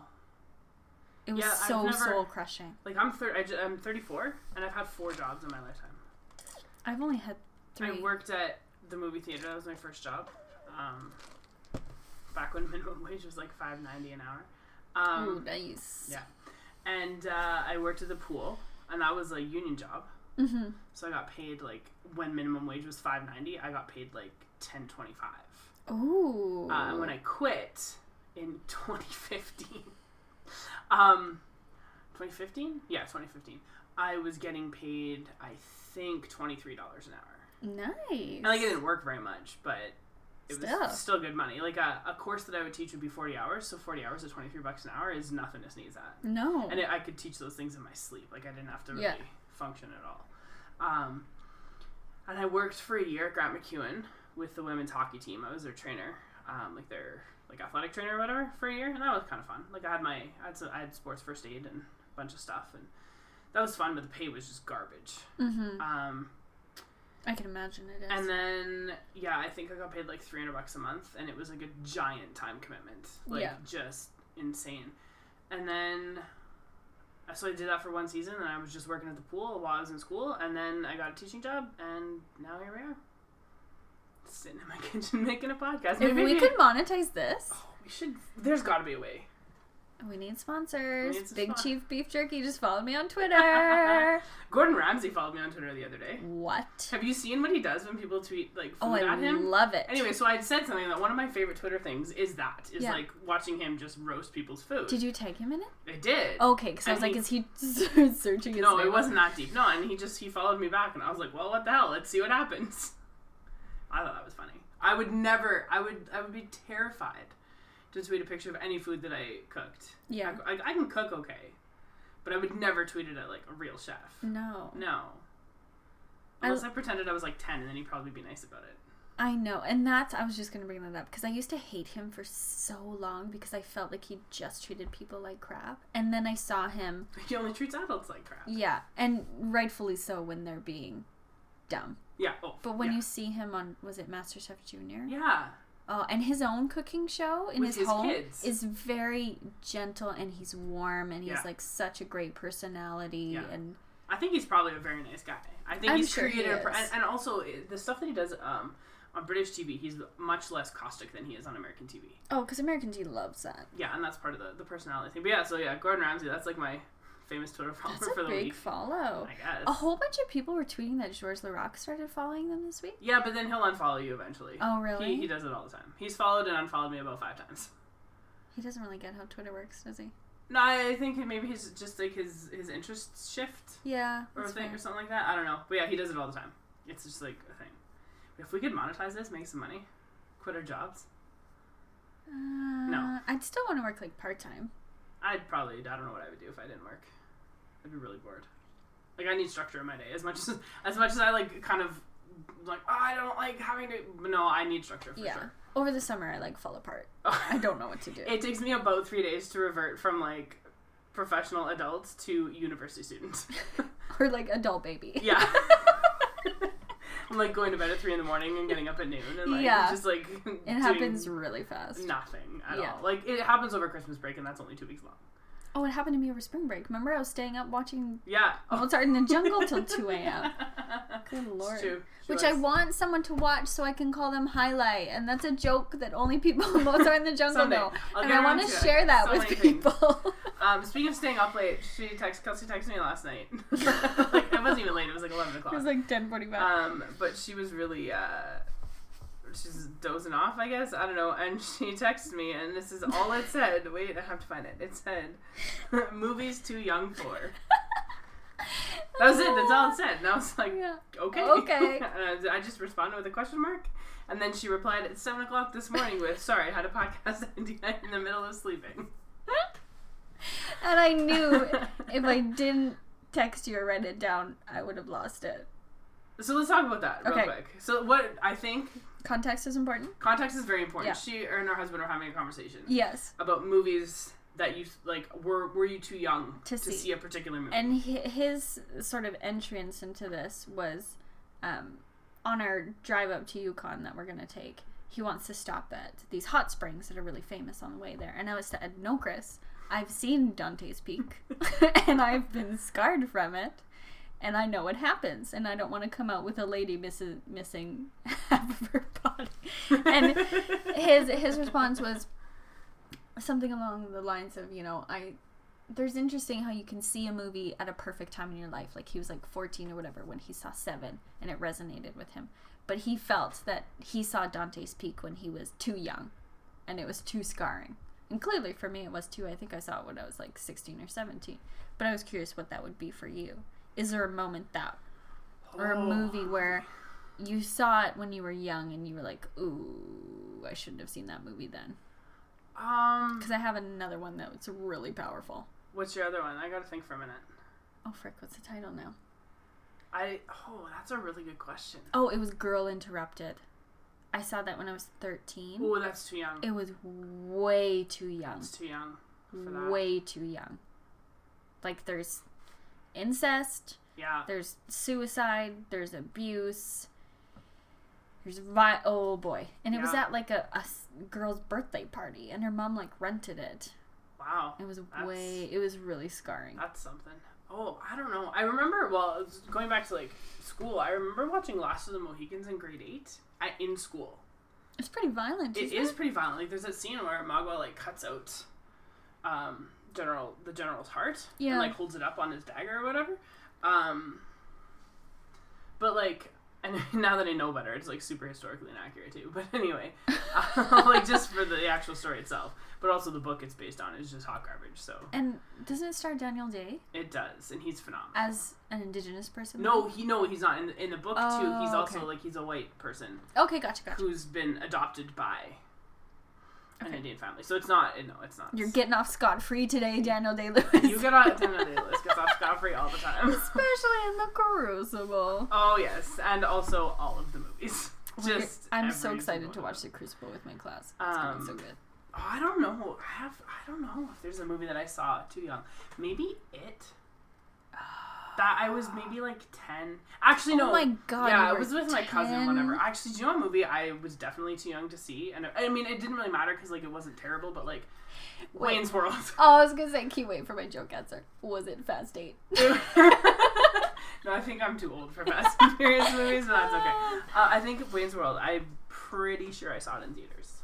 I was like eight years old. It's not like It's not like bad, but like when you go back and look at it, like 98% of what was in that movie I did not get. right. Because I was eight years old, True, true, true. right? Um, I love that movie so much. I want to watch it like right now. It's on Netflix. I pretty watched it like a month ago. I have the VHS in my dad's house. No way. And also Wayne's World 2, which is not nearly as good.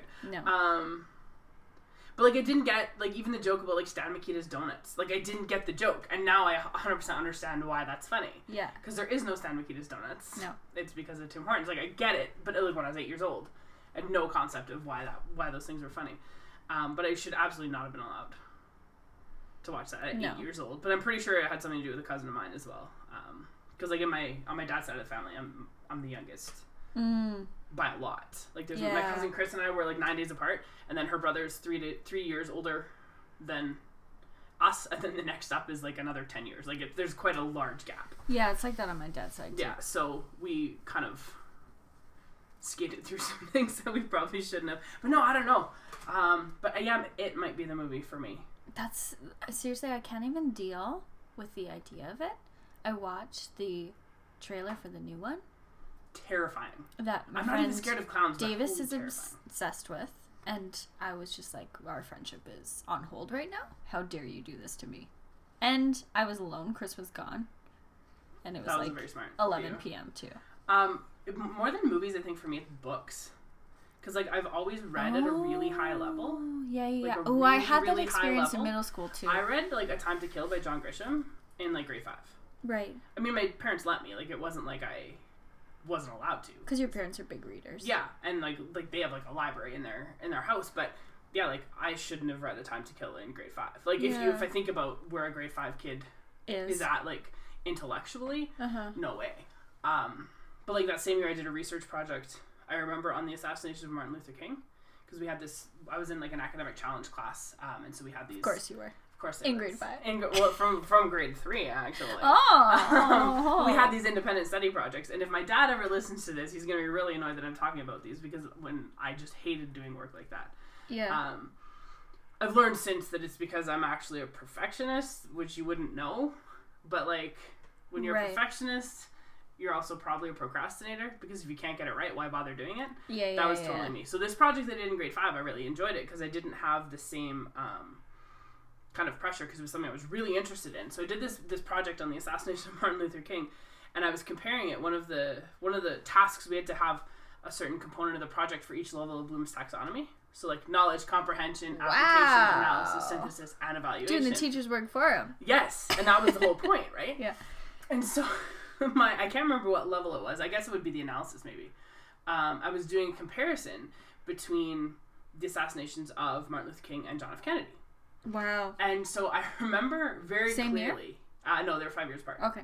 Um, but you know, kind of like watershed moments in Yeah, yeah. in American history. And so I remember going to watch my dad play hockey one morning at Nate. And I just went with him. My mom didn't come, it was just me. And I was like sitting up in the stands reading this book. And the book that I was reading was called Mortal Error, and it was like essentially like a deconstruction of the Kennedy assassination. And I'm like 10 years old, sitting up in the bleachers at Nate watching, Mm-hmm. sort of half watching hockey. And then afterwards, like I went into the dressing room and they were all sitting around drinking their beers or whatever. And I had a can of Coke and I was like reading this book. And dad was sort of explaining this project that, that we were doing and stuff. And um, most of the guys that he played hockey with, their kids were quite a lot older than me. Right. Um, and they were sort of like, my kid wouldn't even read that now. Like, wouldn't be able to understand it now. And I mean, I struggled with some of the stuff that I read, but like, yeah. So for me, I think it was more books than than movies. That's Um, fair. Because yeah, like reading A Time to Kill at age ten, probably not the best. No. There's a super vivid scene at the very beginning where he describes in like very excruciating detail the splatter of brains all over the floor of the courthouse. Oh whoa. It's good and it's very powerful. I'm thinking about it now, but yeah, like ten year olds should not be reading that. No. But at the same time, like I wasn't allowed to read like R.L. Stine and Christopher Pike books Why? because my mom thought they were too scary. But here I am, like reading like true crime and like books about murder and stuff. But anyway, whatever. Um, to be fair, Are You Afraid of the Dark, especially the TV show, was a terrifying. it was. It really, really was. I still remember there's one image where, and it's so close This is it. like the most Canadian conversation in the world because I love. Maybe I'm blending this with it, but it was like this puppet, and he was like underneath the sewers of this apartment building, like you could see him like through the grill of like where the water Yeah. comes in, and that messed me up forever. I like had to put my stuffed animals like away. I think Yeah. I was like ten. Um, But my sister was four years older than me, so I always wanted Yeah. to like do what she's doing Right. and watch what she's watching, and it was just like too much. I was also not allowed to watch the X Files. Too scary. yeah, I Which watched a few with my mom, Which is fair. Like freaked I was, t- I was ten when it Yeah. first came out, and like that's totally fair. There's an episode. I think it's in season two, with like that. the stretch. No, not the stretch. I can't remember what it is. Uh, when I did my rewatch of the X Files not that long ago, that's the only episode I skipped. It's like that weird like worm thing that lives in the sewers, and I just no couldn't do it. The guy, the stretch guy, freaks me out. That was too gross. Um, so those are kind of the things. Yeah, it was like it was more scary stuff, and I'm Mhm. not a big fan of like scary movies and stuff now. I just don't. I don't like it either. I don't like them. Don't In high school, we had afraid. our friendship group had this thing where we'd like always watch scary movies, and like those years were like the first Saw movie came out, when The Ring Right. came out, like those types of movies. But now I'm just like I can't even watch trailers if they're on television. I remember seeing um, the Blair Witch Project in Yeah. theaters. I was like 16 or whatever, and also uh, Sixth Sense. Sixth Sense I couldn't watch till I was an adult. That movie's terrifying. It's so especially when he goes under the sheet and what's no, her name is there. That, no, that's not the I hate that one. part. It's I hate gross. that part. The part that I don't like is when he gets up in the middle of the night to go to the bathroom and he's like going pee, and that ghost just like flies by the open bathroom door like so quick, and it's just like it is terrifying. Uh, Why are you telling me this? Um, and the Blair Witch Project, which like I've watched since, and it's not as scary as I remember it, but it was like for the way it was made and like the style it was Yeah. made in, it was terrifying when I first saw it. And do you think, like, watching it now, it's because we're so desensitized to that, like, found footage type of. Maybe that may be part of it, and also kind of remembering like how it ends, Yeah. right? That it's not quite so. And it's very innocuous. Um, and like the Sixth Sense, it only scared me the one time, mm-hmm. right? Like I watched it that one time and I was scared, and now I can watch it again and it's no big deal Because you know it's because I know it's coming. Yeah. Um, but you no, know what really messed me up? And this is maybe weird. I watched JFK and I was like oh yeah, 12. that's with Kevin Costner, right? When he's Yeah. And it's really, it's like three hours Yeah, long. I don't, like, I watched it with my dad, my stepmom, and they were like, I think they didn't, because I didn't live with them all the time. So they, they still don't really know this, but they don't really know what kids right. like. Yeah. Um, so we watched this, but I was like super nerdy and you know interested in history at that time too. But that movie for the first time made me question government, Oh, interesting. and that was like a wide opening Yeah. experience Yeah. at like twelve or thirteen or whatever that yeah, was. Yeah, that's that's a fair point. That's interesting. Mm-hmm. Yeah. No, I'm trying to think. I'm still not sure, you know. At that time, I didn't really understand bias and point of view in filmmaking and really the difference between film and documentary. And so there's a lot of gray areas in that film that I'm not sure are, especially coming from Stone's point of view there. But Right. Yeah, I don't know, and I'm trying to think if there's like other stuff. I don't know. I mean, my dad and I went to go see Any Given Sunday when it was in theaters. I was like 13. I don't know anything football about movie. that. I know it's fo- fo- It's that's the good. one with It's Cameron good. Diaz Cameron in it. Diaz and Al Pacino. Yeah, it's good. And everyone says like it's one of the greatest football It's a movies. very good sports movie. Yeah. Yeah. Very very good sports movie. Like what's what's bad about it that a 13 year old Just naked football players. I mean, but you know, I just like shrugged. also there with my dad. it wasn't an audible thing. Um, but the Yeah, worst, but but worst movie going experience with my parents. It wasn't terrible because like whatever, I'm an adult. Like, but one year, whatever your uh, Wolf of Wall Street came I was out. just gonna say it's about fucking Wolf of Wall Street, isn't it? it is. I hate that movie so, So much. I liked it a lot actually, but it was on New Year's Eve and I didn't have any plans because I hate New Year's. And so my dad texted me to see if I wanted to come to a movie with them because they were gonna go see um, that Walt Disney movie, whatever that one was with Tom Hanks. Oh, it was good. I enjoyed it. and it was sold out. And so they got Oh. tickets for Wolf of Wall Street, and Dad was like, "Do you want to come?" And I said, "Yeah, sure." So, whatever. Like I, and so I sat between my parents, between them, Oh no. during Wolf of Wall Street, and the opening scene is like Leo blowing coke up a hooker's ass, yeah. and I was just like, "Well." I don't know that anything could get more uncomfortable than this. Oh, but it does. it, no, that was probably the worst part for me. Really? Yeah, I was like, that set the bar pretty high for like discomfort. Yeah, I guess. And then so. I was just like, well, whatever. And then every f bomb, I could feel my mom kind of flinch, and which is why I mm. apologize when I swear. Sorry, mom. She still hasn't listened. Oh really? No. But I feel uh, to buy tickets for Wolf of Wall Street, you probably should have known what to expect. Oh, for sure, absolutely. But it was just like the fact that I went with my parents, Yeah. right? Which, like, as an adult, was just a little bit weird. And anytime you see sex on screen and you're with a parent, you're just like, this is not- never gonna be okay. But like, whatever, it is what it is. Someone told me that like once you have a kid, it's like less whatever because you're like, well, parent, you for sure know I have a sex because yes, I, I, have children. I yes, procreated that's, that's a fair child. Yeah, okay, that's and perhaps you were there in the waiting room while I was screaming and pushing this thing out. So I'm sure that's that's less uncomfortable. But yeah, but that was still. that was maybe the most uncomfortable movie watching experience that I've ever had. But only for like 15 minutes, and I just like, well, whatever. Let's see what happens. I really like that movie a lot. I I hated it. I hated every second. Chris was like watching it on Shaw on Demand at home, and I I had to leave the room. Half hour through, I was like, I, I hate this thing so Oh, wow. much, Wow, and it's so long, so I had to like really hide long. in the bedroom. It is really long. Yeah, But uh, no, I liked it a lot. that and the Wolfman are the only things I've physically walked out of. Really. Yeah. trying to think if there's anything. I watch garbage, so like I won't walk out of very much.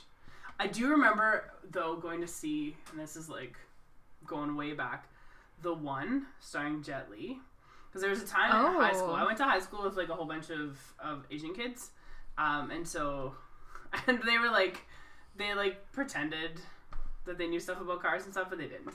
Um, and they still don't. Like my buddy Andrew, who like was well, he's like he drives a Honda Fit. Like we're just no. Oh, I love that. Me and Uh, Andrew could be friends. But like, we went to. I remember so like there was like a, a time when Jet Li was like in all of these movies, and he was just like.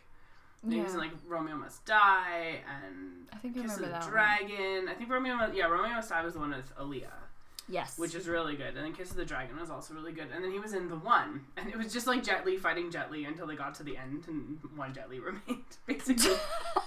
and I went to see it when I was working at the movie theater with my buddy Mac, and um, we used my free passes, oh. and it was oh. good because holy god, that movie was terrible. Oh no. When it because like I really like Jet Li, and so and, and so and he did too, I guess. And so we went and we watched it, and we are like, this is awful. So then we stuck around and we snuck into something else. I can't remember, but man, that movie was bad. Did you stay all the way through the end? Oh yeah, we just and I like had to schedule for like one other movie, you know. 'cause I- Yeah, and so yeah. we just like hung around in behind, and then we went and snuck into something else that wouldn't be too busy, um, just to get our like our money's worth on our Oh, free for sure. because it was so bad.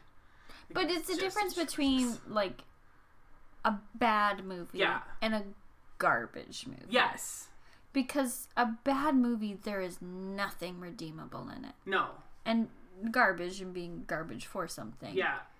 There is you, you find redeeming qualities. There's in it. redeeming Yes, elements that's in it. true. Yeah. Yeah, like the one I could never, I could never watch it again. No, Wolfman was horrifically awful.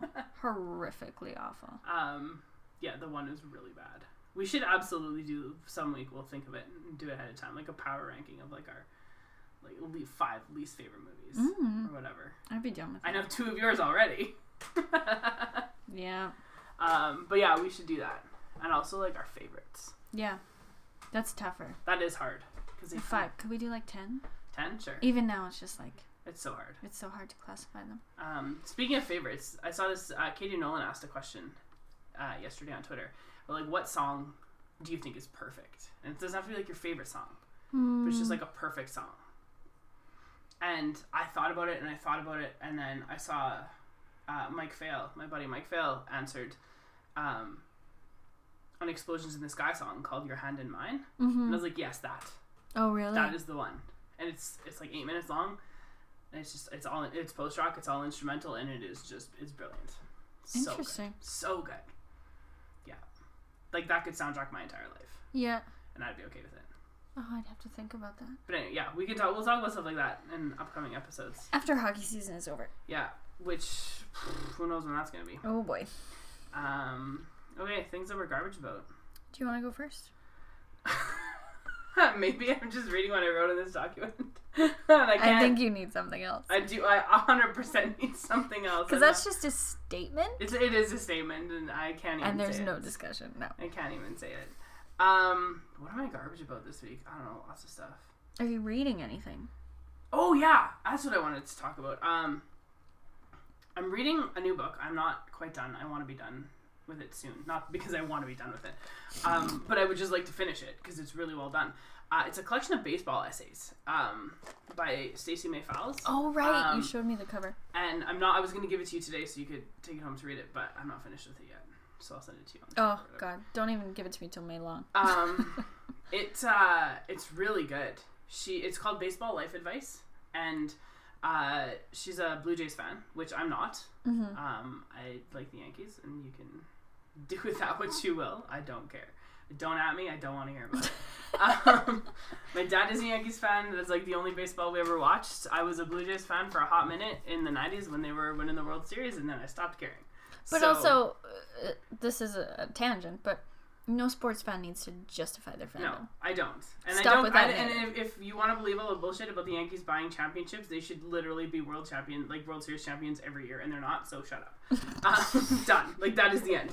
Um, anyway, so uh, yeah, she's a she's a, a Blue Jays fan. She lives in Toronto. She's a novelist. I believe she was uh, an editor at the Walrus magazine for a while. I'm not sure. if Oh, she I still like does that. that. I like the Walrus. Um, and she started this newsletter, this like tiny newsletter on Tiny Letter, um, called Baseball Life Advice. And I'm pretty sure I actually emailed you one of the essays uh, Yeah. at one point in time. And she's just she loves the Blue Jays so much, and like lots of times during Jays games on Twitter, she'll just tweet like a GIF, and it'll just say baseball, and it'll just be like a happy GIF or a sad GIF or a confused GIF, and like so I have no idea what's going on in the game. I don't know what the score is. But I can tell how the game is going if I follow her that. timeline, and I think that's super cool. I do too. Um, so there's a collection of of essays that she's that she's curated, and uh, this book came out um, a couple weeks ago, and I pre-ordered it, and I left it for a week because I had a bunch of stuff I had to finish up before I could start reading it, and I read about half of it the other night. Um, and there's all these different essays about what you know, like being a sports fan means being a baseball fan, and like Mhm. how um, baseball has gotten her through some really tough times in her life, like bouts of depression and yeah. um, like fertility issues and things like that, and how baseball is sort of like this thing that holds her together, and how like her husband wasn't a baseball fan. And there's a really great essay in there about how they share baseball, even though he wasn't really a fan. But at, I think it was at the beginning of the 2015 season, he like had a favorite player. And this was like a watershed moment in their relationship because Oh, it always is. because now he has a favorite baseball player Yeah. even if it's not on the Jays, like now they have this thing in common, and and it was really really good. But one of the essays that really resonated with me was um, about being a female sports fan Mm-hmm. and like having to justify essentially your fandom just because you're a girl. Yeah. So I want to talk about that maybe for a minute because go we ahead. experience this like a lot, right? Just We do. being sports fans, and like I'm a big hockey fan, and I watch NFL football like Sundays during football season. Don't look for me anywhere but my house, Yeah. unless the Packers aren't on national TV, and then I'll go to the bar and watch them play. Um, but like, I know lots about the sports that I watch. Do I know every rule in the rule book? No. But also, fuck you, because nobody does. Pretty well, yeah. I mean, can I look it up? Sure, but do I care? No. Yeah. Um, and I find lots of times like I have to have this conversation, and I'll say something about whatever, and then someone's like, "Oh, you just like him because he's attractive." I'm like, "Ah, no." No. But like that's a really interesting qualifier because like I'm also a human being, Mm-hmm. and like when you see objectively attractive things, you are attracted to them because that's what happens. And so like Clay There's a biological imperative He's super hot, and I don't care what anyone says. He looks a bit like a caveman, and I'm okay with that. I think he's really hot. Um, some of my friends don't agree, and I don't care. Yeah. But like, I have to be very careful when I talk about the Packers and talk about Clay Matthews or Aaron Rodgers or whatever, because I I think they're attractive, but I also think they're very good at what they do, Yes. and I have to be very careful how I couch what I say about them because I will say things like. Um, what I'll say something about I don't know Rogers doing something great and like put a heart as um, like emoji at the end and people will automatically assume it's because I think he's hot, Right. not because he's one of the best quarterbacks to ever play the game, Mm-hmm. right? And like to me that's just super frustrating. We're having to qualify why I like a certain player. Yeah. Like, can I just like a player, like all aspects or some of them or exactly. one of them? And I don't Like, see that cares? that qualification happening in the Olympics. On the men are all like, "Oh, that women's mm. volleyball." It's like, "Oh, really? Are you, you know a fan of their tell me about it? athleticism? Yeah, And what's their record so far? How did they Where, where'd come she to go? the Where'd she go to university? Yeah, Yeah. where'd she go? Where'd she go to college? Where'd she play college ball? Like, they, Yeah. I don't, and, and they don't have to answer these questions. But I always feel that there's this like expectation that I'll, in order to be a fan, I have to know so much more stuff, Yes. and I have to be able to to talk about the intricacies of the game, like almost as like a rite of passage into fandom, and that's really fucking annoying. Oh, of course. And because like I probably know more than you. and that's why I felt, you know, so weirdly insulted when the NHL.com article came out because they couched us going to the game with noted Taylor Hall fan. I mean, you are. But the word Yeah. noted, Yeah. wouldn't it be proven? Yeah. I mean, yeah. That's yeah. Maybe That phrasing is such a subtle form of that same type of. I don't. I don't. Yeah. Is it misogyny? no, it's like I don't know what it is. But then true. also one of the questions was like, well, why else are you a fan of him? And I felt obligated to be like, well, he's friggin' good on the ice, but he's also amazing in his community. Like he works Yeah. with Big Brothers Big Sisters. Yeah. In his hometown. and he's probably not a douchebag. Just saying. But still, Yeah, and- like and, even it doesn't matter. if Yeah, yeah. if this was a man who went, would that question be asked? I don't oh, think so. of course, hundred percent no. No, the assumption is, of course not. No. Um. The assumption is you as a man went to follow your player because you love the sport so much. Yeah. Yeah. Whereas as a woman, the assumption is that you you followed your player because you want to have sex with him. Like I don't know if that's the. Oh my god, I'm having flashbacks to Fuck Mary Kill last week now. But that's the assumption, right? Like I don't know, but it and to me, like that's just really um, It's damaging. it is damaging because like sometimes it's hard to find like to talk about sports with people Yes. because I have to prove a body of knowledge, like that conversation I had with my buddy Rory earlier today about like how because he's a man, he could just tell this guy that he was just being an idiot Yeah. about that nurse Klefbom argument. Whereas like if I had said that, Mm-hmm. I'd have to explain why. I wouldn't. I, I would have to have like essentially like a body of evidence to talk about why somebody like Oskar Klefbom is better for a team than someone like Darnell Nurse. Yeah.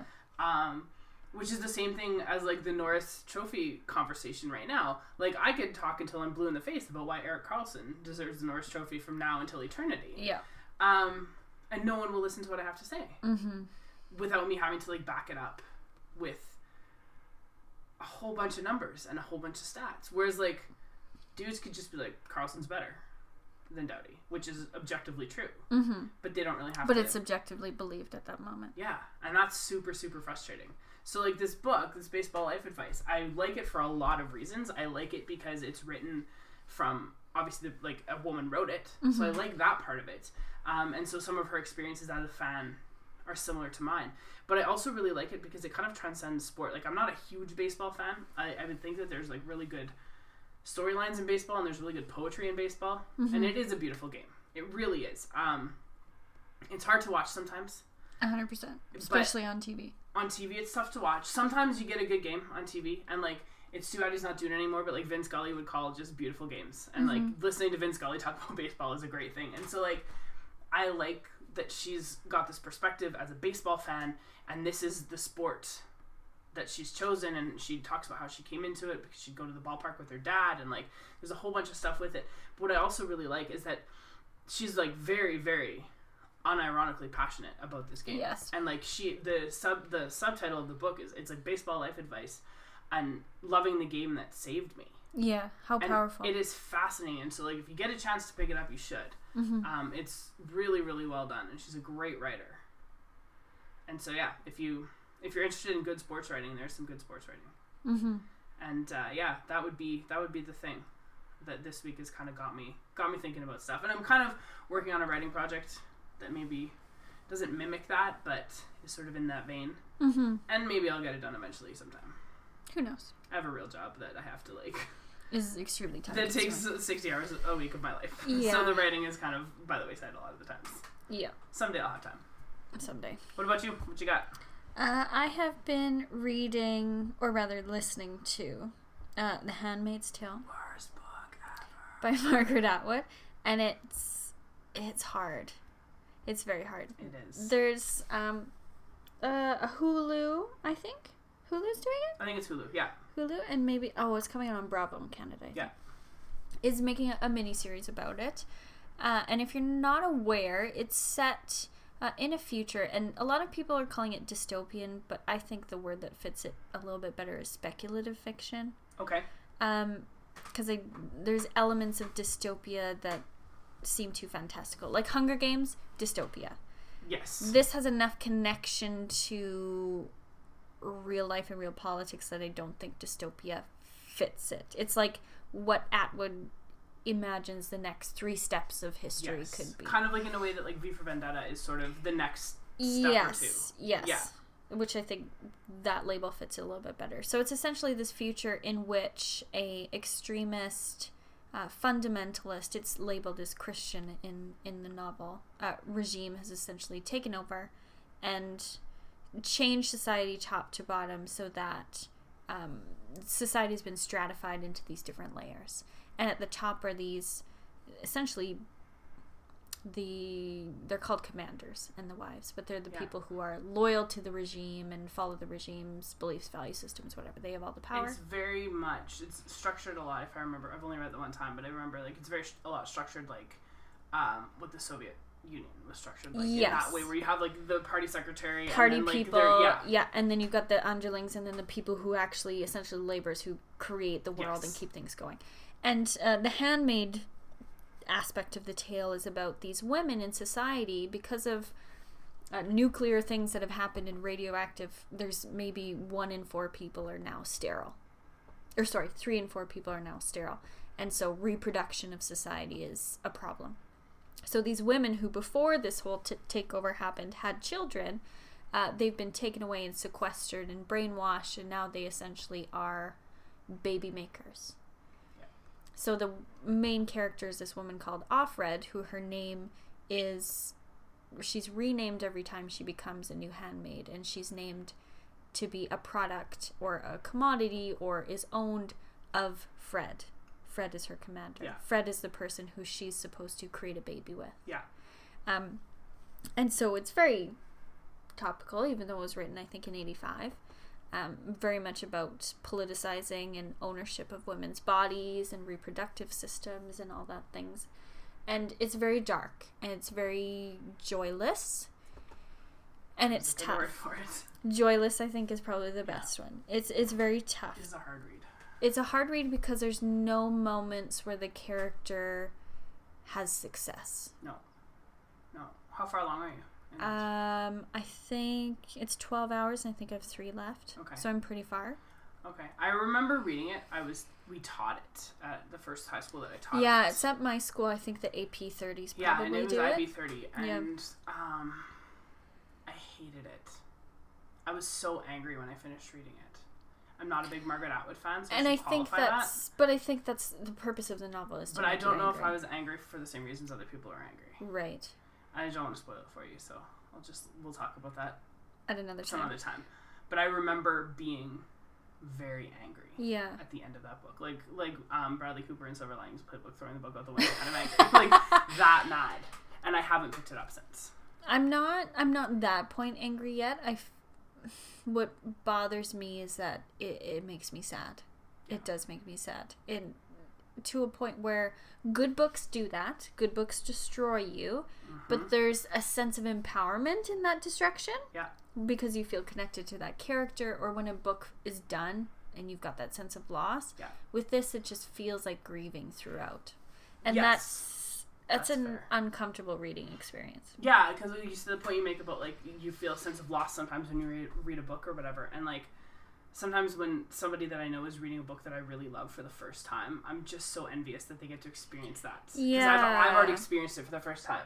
Handmaid's Tale is not one of those books. I know. Um, it, it feels a lot to me like Schindler's List, in the way that I feel like people should experience it and read it and take it in. But it's not something that you would sit down on a Saturday To enjoy. you wouldn't like you wouldn't be Instagramming your reading of The Handmaid's Tale and being like, look how awesome my Saturday is because I think just like the the subject matter and the way that it's dealt with, I think is important. Yeah. Um, because like you say, like this idea of it being sort of speculative fiction, I'm not so sure that that's not a possibility, Yes. right? In so many ways, Mm-hmm. and so the idea that like that could be where we're heading is terrifying. is terrifying. and that might be that it's a bit heavier for us than it would be for other readers. I am really curious. I don't know. I didn't look it up how it was received in 84. I know it won a whole bunch of like science fiction awards Mhm. and and things like that, but Yeah. um I'm curious as to not the critical reception but public reception yeah, it's um because I feel like that feminism wave of 60s and 70s had perhaps lulled 80s oh, 90s. maybe a little bit, yeah. Yeah. Well, and you were saying before we s- before we hit record, um, there was like a Q and A thing with the cast of this miniseries. Yeah, it was a they aired because there's a two hour finale and they had it airing for for fans and for critics uh, last night, the night before, somewhere probably L.A., probably New York, I don't know. But um, the cast and the creators are emphatically disagreeing with people who are couching this text as a feminist text or a political text, or that the topics in it are feminist and, and political. Newsflash: It 100% is. it's a political feminist text. There is no getting around it. and even um, the the main character Elisabeth Moss, who a lot of her work I re- respect, um, she was saying, no, it's not. You know, it's not about feminism. It's about it's a human text. It's a human story. No, it's not. no, it's no, not. it can't be because men can't have the babies. Like that's as simple. It's as simple as that. Women are literally commodities. If if the handmaid's function wasn't to have children, if their function was something different, If their function was companionship, then it could be Then it could absolutely be human, human text because you'd also have men doing the same thing. Yes. But because it's exclusively reproduction,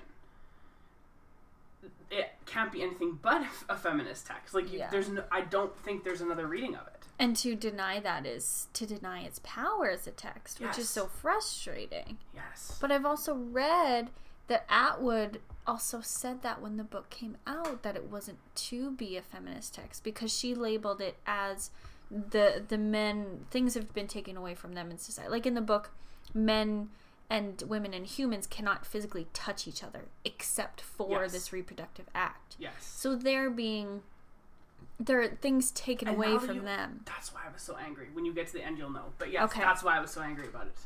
Yes, that's what made me so angry. But it's hundred percent. It's feminist and it's political, and maybe maybe because of when it was published, like in 1984, 85 or whatever. Like maybe that was part of the reason that she said that. I too. think at that point it would have made it less marketable. Yeah. And I understand her tangent there, but Yeah. in this climate of, of culture and polit- Yes. politics, especially because it's being produced in the United States, Yeah. How could you not say that it's political? Yeah. I mean, if you don't want to acknowledge the feminist aspect of it, like that's your problem, clearly. But like, you Yeah. have to at least acknowledge that it is political. And that shows that you don't understand the text. And that's why, as soon as I read that, I was like, well, I don't care about watching this series I'm curious. because they don't get it. I'm curious, but for that reason, I'm kind of curious to watch it, right? Just to sort of Yeah. see like All the things that I've heard. if it's not feminist, then what is it? How what is it? What's the veil that they're? all the things that I've heard is that it's like it's powerful and it's visually dynamic. And I'm like, okay, then there might be a loss of substance happening there, Yeah, which is I never. I didn't, don't remember getting the sense of it being a visually dynamic kind of thing. Like Other I, than their descriptions of what their clothing is, yes, because that's beyond that, everything very much like cattle almost. everything else to me felt like emotional. yeah, It's deeply emotional. yeah, sort of, and it's sort of like in the description of like where they are and whatnot feels a lot like in 1984. Yeah. It's very utilitarian and whatever. So like the the architecture doesn't really matter because It's all it's stuff essentially that non, exists. It's, it's just yeah. nondescript, right? Yeah. Um. So how could something like that be visually stunning? I don't know. And I so it kind of made me want to watch. I kind of does. I'm gonna have to read the fucking book again. Kinda. No, I don't think so. I might just to like Refresh. yeah recontextualize. I'll still be angry about it. On Audible, can I send you a, a book that I bought? I'm not sure. I have I pay for like the whatever, so I, I have that too. every month. Yeah, Yeah, that's what I could use my credit for. book nerds Yeah. right here. I use audiobooks in school a lot. And That's, that's, why I buy got it for. too. Yeah. Yeah, because I saw you doing that, and I was like, God, this is brilliant. Then I don't ever have to worry about like someone else having the audiobook or whatever. Yeah. And I can just use it and it's good and remembers where you are. I can put like chapter sections and stuff so I know exactly where things are. It's, It's brilliant. It's brilliant. Teacher tool. It is. Um, Twitter questions? Yeah, go ahead. So we uh, got three questions from uh, librarian Mike. Cause uh, hi Mike. Thanks Hi, Mike. listening. You're rockstar, Mike. Um, so he his first question was, What feels sweeter, the Flames being swept, the Blackhawks being swept, or John Tortorella out? I'm just gonna go out on a limb here and be like the Blackhawks. Yeah, it's 100% Blackhawks. Hundred percent. I the Flames didn't deserve to be swept. They were better than losing four games. And also, I don't. There's a lot of this, you know, Battle of Alberta bullshit.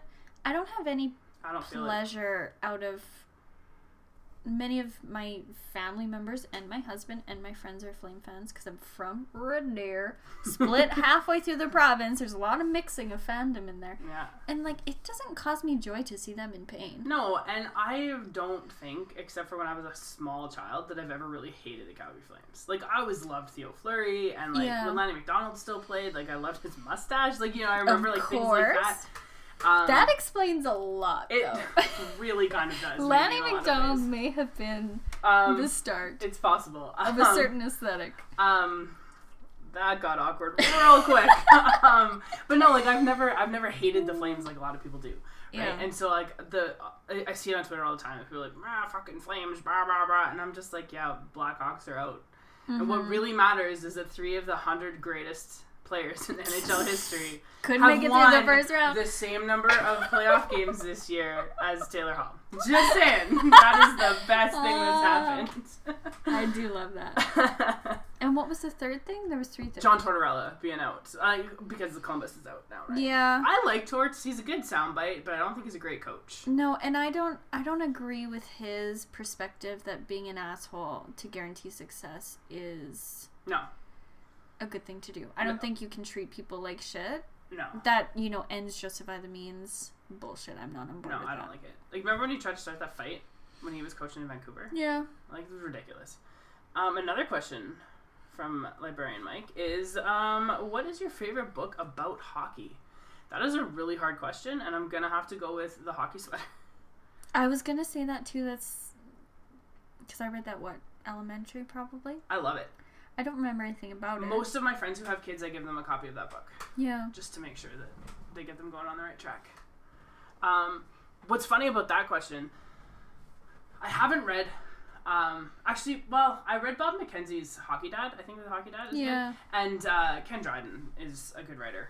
Um, and anything, I'll read anything that he writes. Um, there's a, a chapter in a book called Canadians by Roy McGregor about hockey, and it deals with. Um, it starts off with this Habs fan who lives up in the Saguenay region of Quebec, um, and they, him and his son had traveled down to Montreal when Rocket Richard died.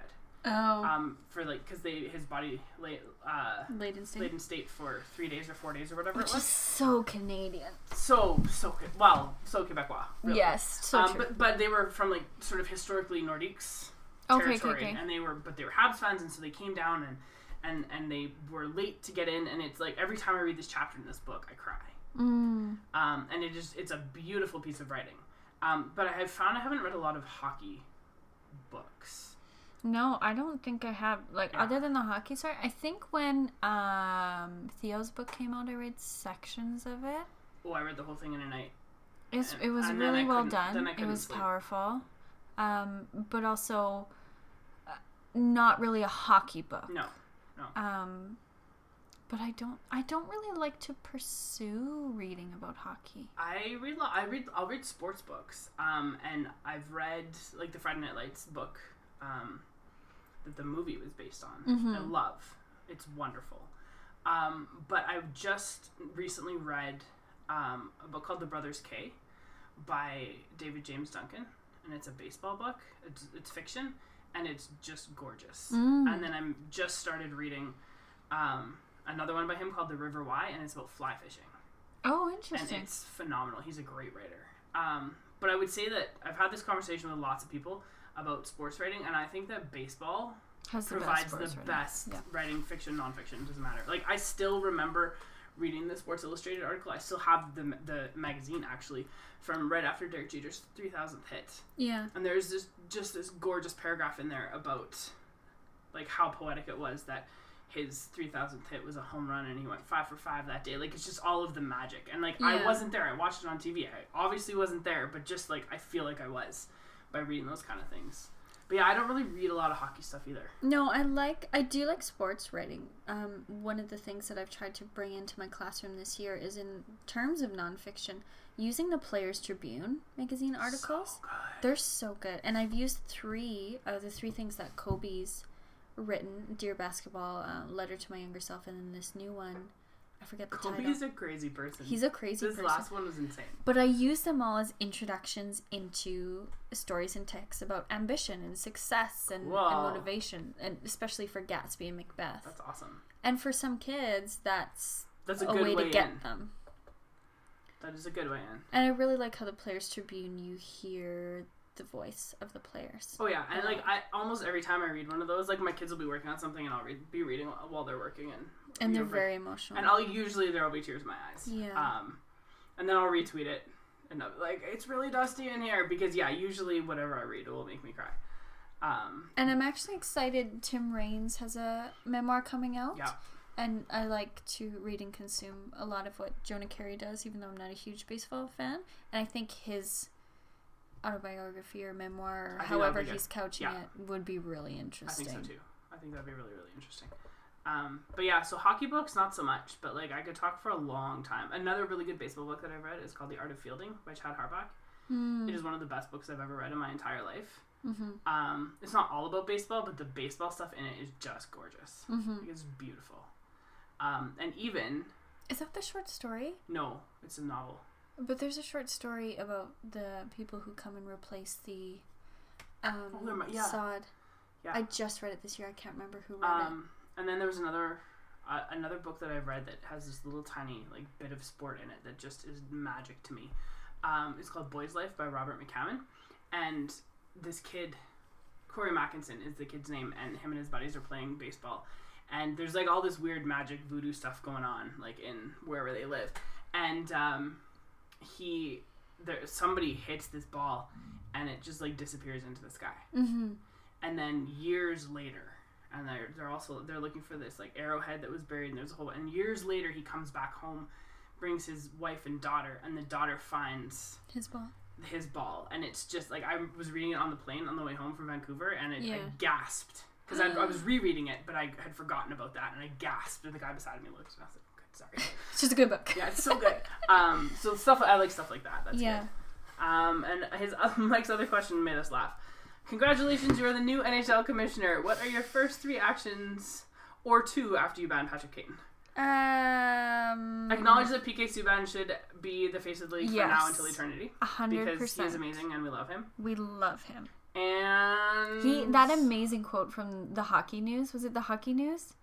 That interview yes, where they're talking about best dress and the, the um, writer was like, "Well, I noticed you didn't say Henrik, like you know a lot of players." And he's like, "Has Henrik pumped my tires? Yeah. be best dressed? yeah, No? Okay, well then I'll give him some cred when he gives me some cred." And I was like, "Yes, PK, yeah, so good. yes." Um, I don't know what else I would do. Yeah, make PK the face of the league, and um, uh, restructure overtime. I think yeah, maybe. if it's not, No, if you can't decide playoff game with a shootout, there shouldn't be a shootout. Yeah, or just make some consistency there. That's Yeah. really dumb. I don't like offsides. Or make people read the rule book before they buy tickets. That's what I would do. That's there you So go. Done salty. deal. Done deal. Read the rule book. so salty. Take a test before you buy tickets. oh my god, you sound like Kellie Leitch. you can take that back. Um. Yeah. No. Anyway, that's what we could do. yeah. Uh, Are you ready? no, I'm not. But yes, I deserve it. You do deserve it. It's it. 100. percent Okay, go. So we, you know, the torture I went through last week. This It wasn't even really torture. A bedwed behead. And we have to caveat with this because these are the rules that we've decided. We've established. So to marry is to just be essentially BFF for life. Yeah. There's no funny business Yeah. because otherwise Like the. F one yeah. doesn't matter. Yeah. True. Yeah. There's no point in. There's no stakes on even choosing Yeah. them. So like as we put this, uh, was that Malcolm who sent you the thing about Taylor Hall last week when we what you had chosen? yes, So basically, what Malcolm said was he wasn't surprised that Kelsey picked what she picked because he could imagine that she'd want to be married to a human golden retriever. which is the best description of so Taylor Hall of all so time. great. Thank you, Malcolm. Um, so yeah, it's fair. So yeah, the whoever you're marrying, it's just you're married. It's platonic. Yeah. You're Yes. with them forever, forever. but that's it. But and then whoever it is that you're gonna bed, it's because you really want to bone them. Like Yes. that's essentially it. and Okay, it's let's essentially one and done. let's do this. Uh, I have three sets for you.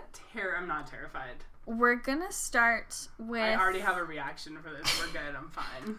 We're gonna start with. Uh, they're all thematic, Okay. of course. We're course gonna start with uh, Fast and Furious people. Yes, I love it. So, firstly, because I think this is the easiest one, the most obvious one. Uh, Jason Statham, Ooh. of course, The Rock, Yep. and thirdly, Tyrese. Holy Jesus, I'd kill Tyrese. Just shut Oh. up. Stop talking, Tyrese. Really? Yeah, I couldn't handle it. Oh, Uh, um, yeah, just hands down. Um, oh, that's a really hard one. now that we've established like the legit parameters, yeah. um, I think I'd marry Jason Statham Really? Yeah. because we I we thought kinda, you'd go the we opposite talked way. we talked about yeah but I, yeah I I I'd fuck the rock um just, there you go but I think we talked about this last week like not on here but just like uh, we talked a little bit about his shtick I Yes. think it would get old after a while E- Do you know I'm I on board. I'm on board. Okay. I think that's why there you go See, my version of going the other way was that he is like he's so much of a family man, and I admire that. yeah but That's- that's, uh, Which, for me that's not really a thing Yeah, so whatever. yeah Okay. so I but I think fair. the shtick would get old after a while Yeah, and also he wakes up like four o'clock in the morning yeah, he's a monster. yeah Get ready for number two. yeah I think you're gonna get angry at this one. Um, from Pitch, Mike Lawson. Oh, no. From Outlander, Jamie Fraser. okay And from The Walking Dead, Daryl Dixon.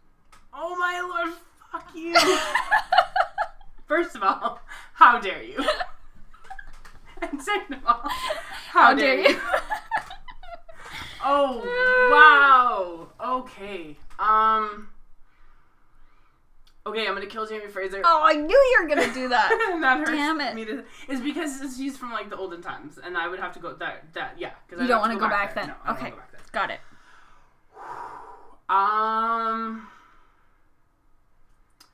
Oh my god. Oh my god. If you're not aware, Mike Lawson on Pitch is played by Mark Paul Gosselaar, who was Zach Morris on Um, Saved by and- the Bell, and he liked one of my tweets once, and it was really great. I remember texting you. that. yes. Yeah. So there's you know there's some major heat there. Oh. that's that's tough. But Um, then we've got Daryl Dixon. He's just got arms. He's all arms actually. he's and he's kind of gross. His legs are arms. His legs are- arms. so as okay, so I think. Oh my god, this is really really tough.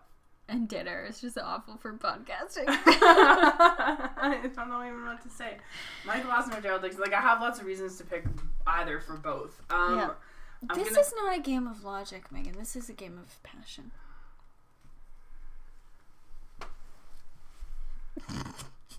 I don't know what to do. Um, that's, that's that's like really difficult. I think I'm gonna have to say that I would marry Mike Lawson. I knew you were gonna do that. That's the only choice. Yeah, because like for a lot, if you- haven't watched Pitch, you should. It was ten episodes on Fox, and hopefully it gets renewed because it was really, really, really well done. Um, yeah, I think I would marry Mike Lawson Mm-hmm.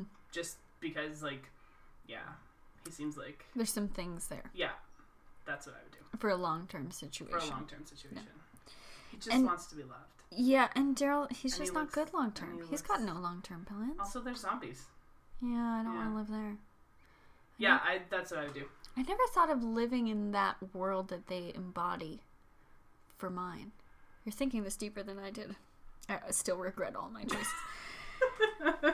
okay. and lastly, terrified about this one now. Yeah, I feel like this is athletes. it's tough. Yeah, It's it's really like Aaron Rodgers and Clay Matthews, and I hate you. Oh, it's worse. you are the worst. Well, it's Taylor Hall, of course. yeah, of course. There's Clay Matthews, Yep. but there's also Brett Favre. Just had a heart attack. I'm dead. This I can't. Um. Um. Oh my lord. I can't. I can't. I really love being on this side of it. It's really enjoyable. It's terrible. Like Brett is my all-time favorite, mm-hmm. but he's also kind of a gross perv, and he sent dick pics to somebody. So Yeah. I'm gonna kill Brett Favre. Whoa. Yeah. Or maybe just like lock him in the Tower of London. Maybe I won't actually behead him. I'll just like put him in prison. That's really specific. Because I don't really, well, I'm, you know, like the bedwed behead. I'm just thinking like that Henry VIII. Right. context. Okay. Gotcha. Gotcha. Yeah, I think so. Um, gonna have to marry Clay Matthews. Wow. Same reason as you. Same let's be real. Yeah. Okay. Yeah, a human golden retriever. Human golden retriever. So thanks, Malcolm, for the help You've that really one. blown our world open with that classification of golden retriever. So thank you, Malcolm, for Yeah. But it made that one real easy. that. Because, Yeah. like, I love Taylor Hall, but he failed his boating exam twice. It's open book. I'm just saying. Yeah. Like, it's a good thing he's pretty. And is good at hockey. And he's good at hockey. But, like, it's also a good thing that He's pretty. also, I don't get why people don't think he's pretty. That's just like mind blowing to me. I don't understand you people. I don't Uh, understand Taylor. Hall appreciation hour. Um, yeah. So that's uh, that's that. That's what we got. You went through that much faster than I expected. There's a lot of like internal Turmoil tur- turmoil right now. Yeah, no regrets. I don't think so. Okay. I don't think so. No, the like the athlete one. No, I, there's no regrets there. I honestly didn't. I thought you were gonna kill Taylor.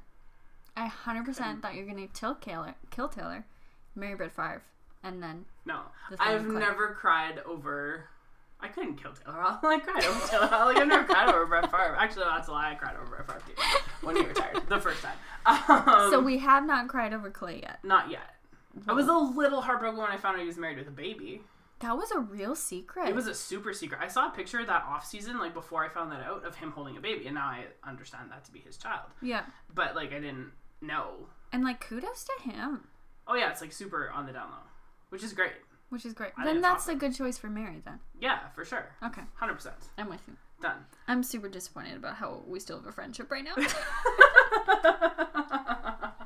um, oh, I'm still like the fictional character one is bothering me a lot because I really don't know if I made the right choice, but we're gonna go with it because I don't want to time travel and I don't want to live with the zombies. So, yeah, and Mike Lawson looks like a lumberjack. He's got the beard, wears flat shirts a lot, he'd look great in photos. looks really good in sweatpants.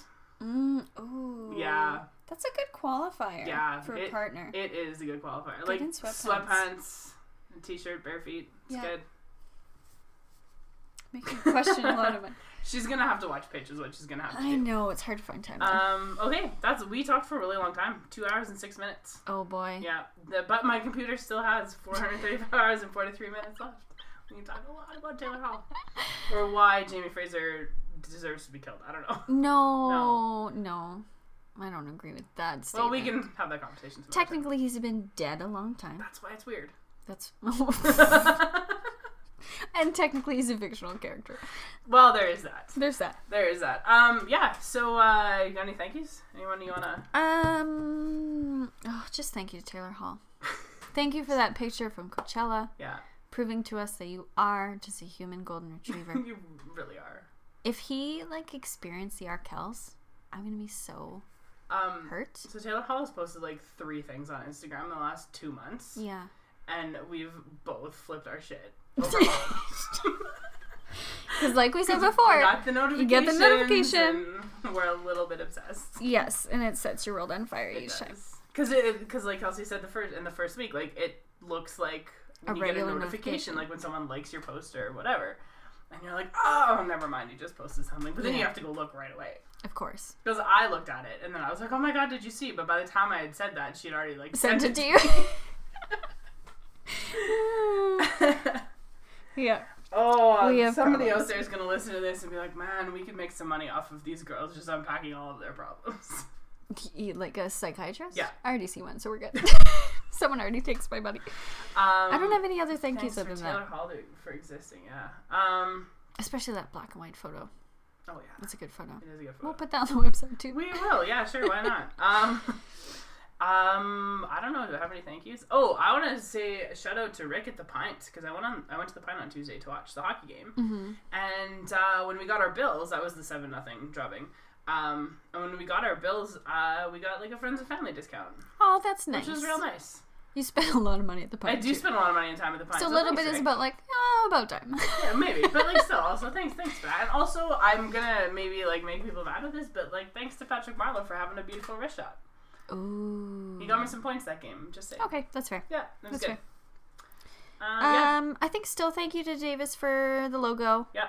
That's And thanks amazing. to Larissa for giving us some ideas. Some Yes. stuff to talk about. We will use those ideas for sure. and Malcolm for human. Yeah. Golden Human Retriever. golden retriever. You Thank will you never that. not see it. There you go, guys. There you go. Human golden retriever.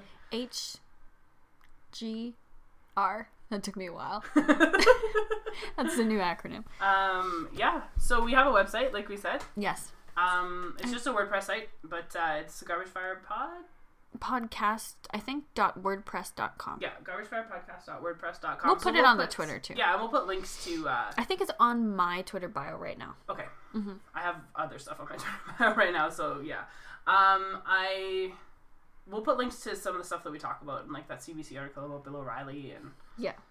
pictures that we just referenced. Apparently, It would just be screenshots from my own phone. yeah. Um, no, we can do the Instagram on the computer. That's true. Screenshots that way. Um, and then you can follow us on Twitter at GarbageFirePod. And you can email us if you want at garbagefirepodcast at gmail.com. And it does make it so much more fun for us and for you if you join us in the conversation. So if you've read that article and, you know, agree or disagree, or Megan loves to be in Twitter fights, as we know, I like the Twitter fights. If you From want to fight with week, me, let's the- do it. the more you engage with us and the more we can engage with you, the better this experience will be. I Yeah. think. So we really encourage you to do that. Uh, I am on Twitter at GarbageFireKels. And I am on Twitter at Mig14, and I am very close to 100,000 tweets. And I was like, how are people still following me? Thank you all Like, so how much. close are you? Like 300 away, maybe not even. This is what I want you to do with your afternoon.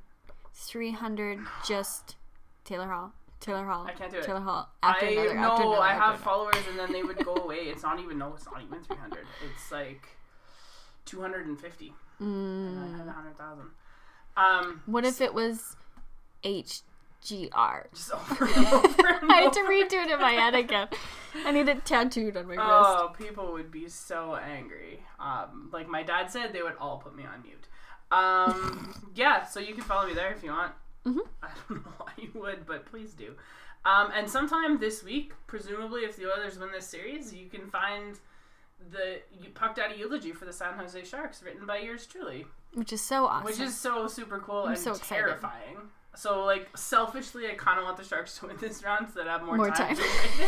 because I gotta have it done 48 hours after they get eliminated. Which is fair. I get that. It's it's fair. I have an idea for how I want to frame it. Yeah. Um, it might have a reference to Joe Thornton and a rooster trick. We'll see. See what happens. so excited. Um, so yeah, thank you so much for listening, and we'll see you all in the dumpster. Bye bye.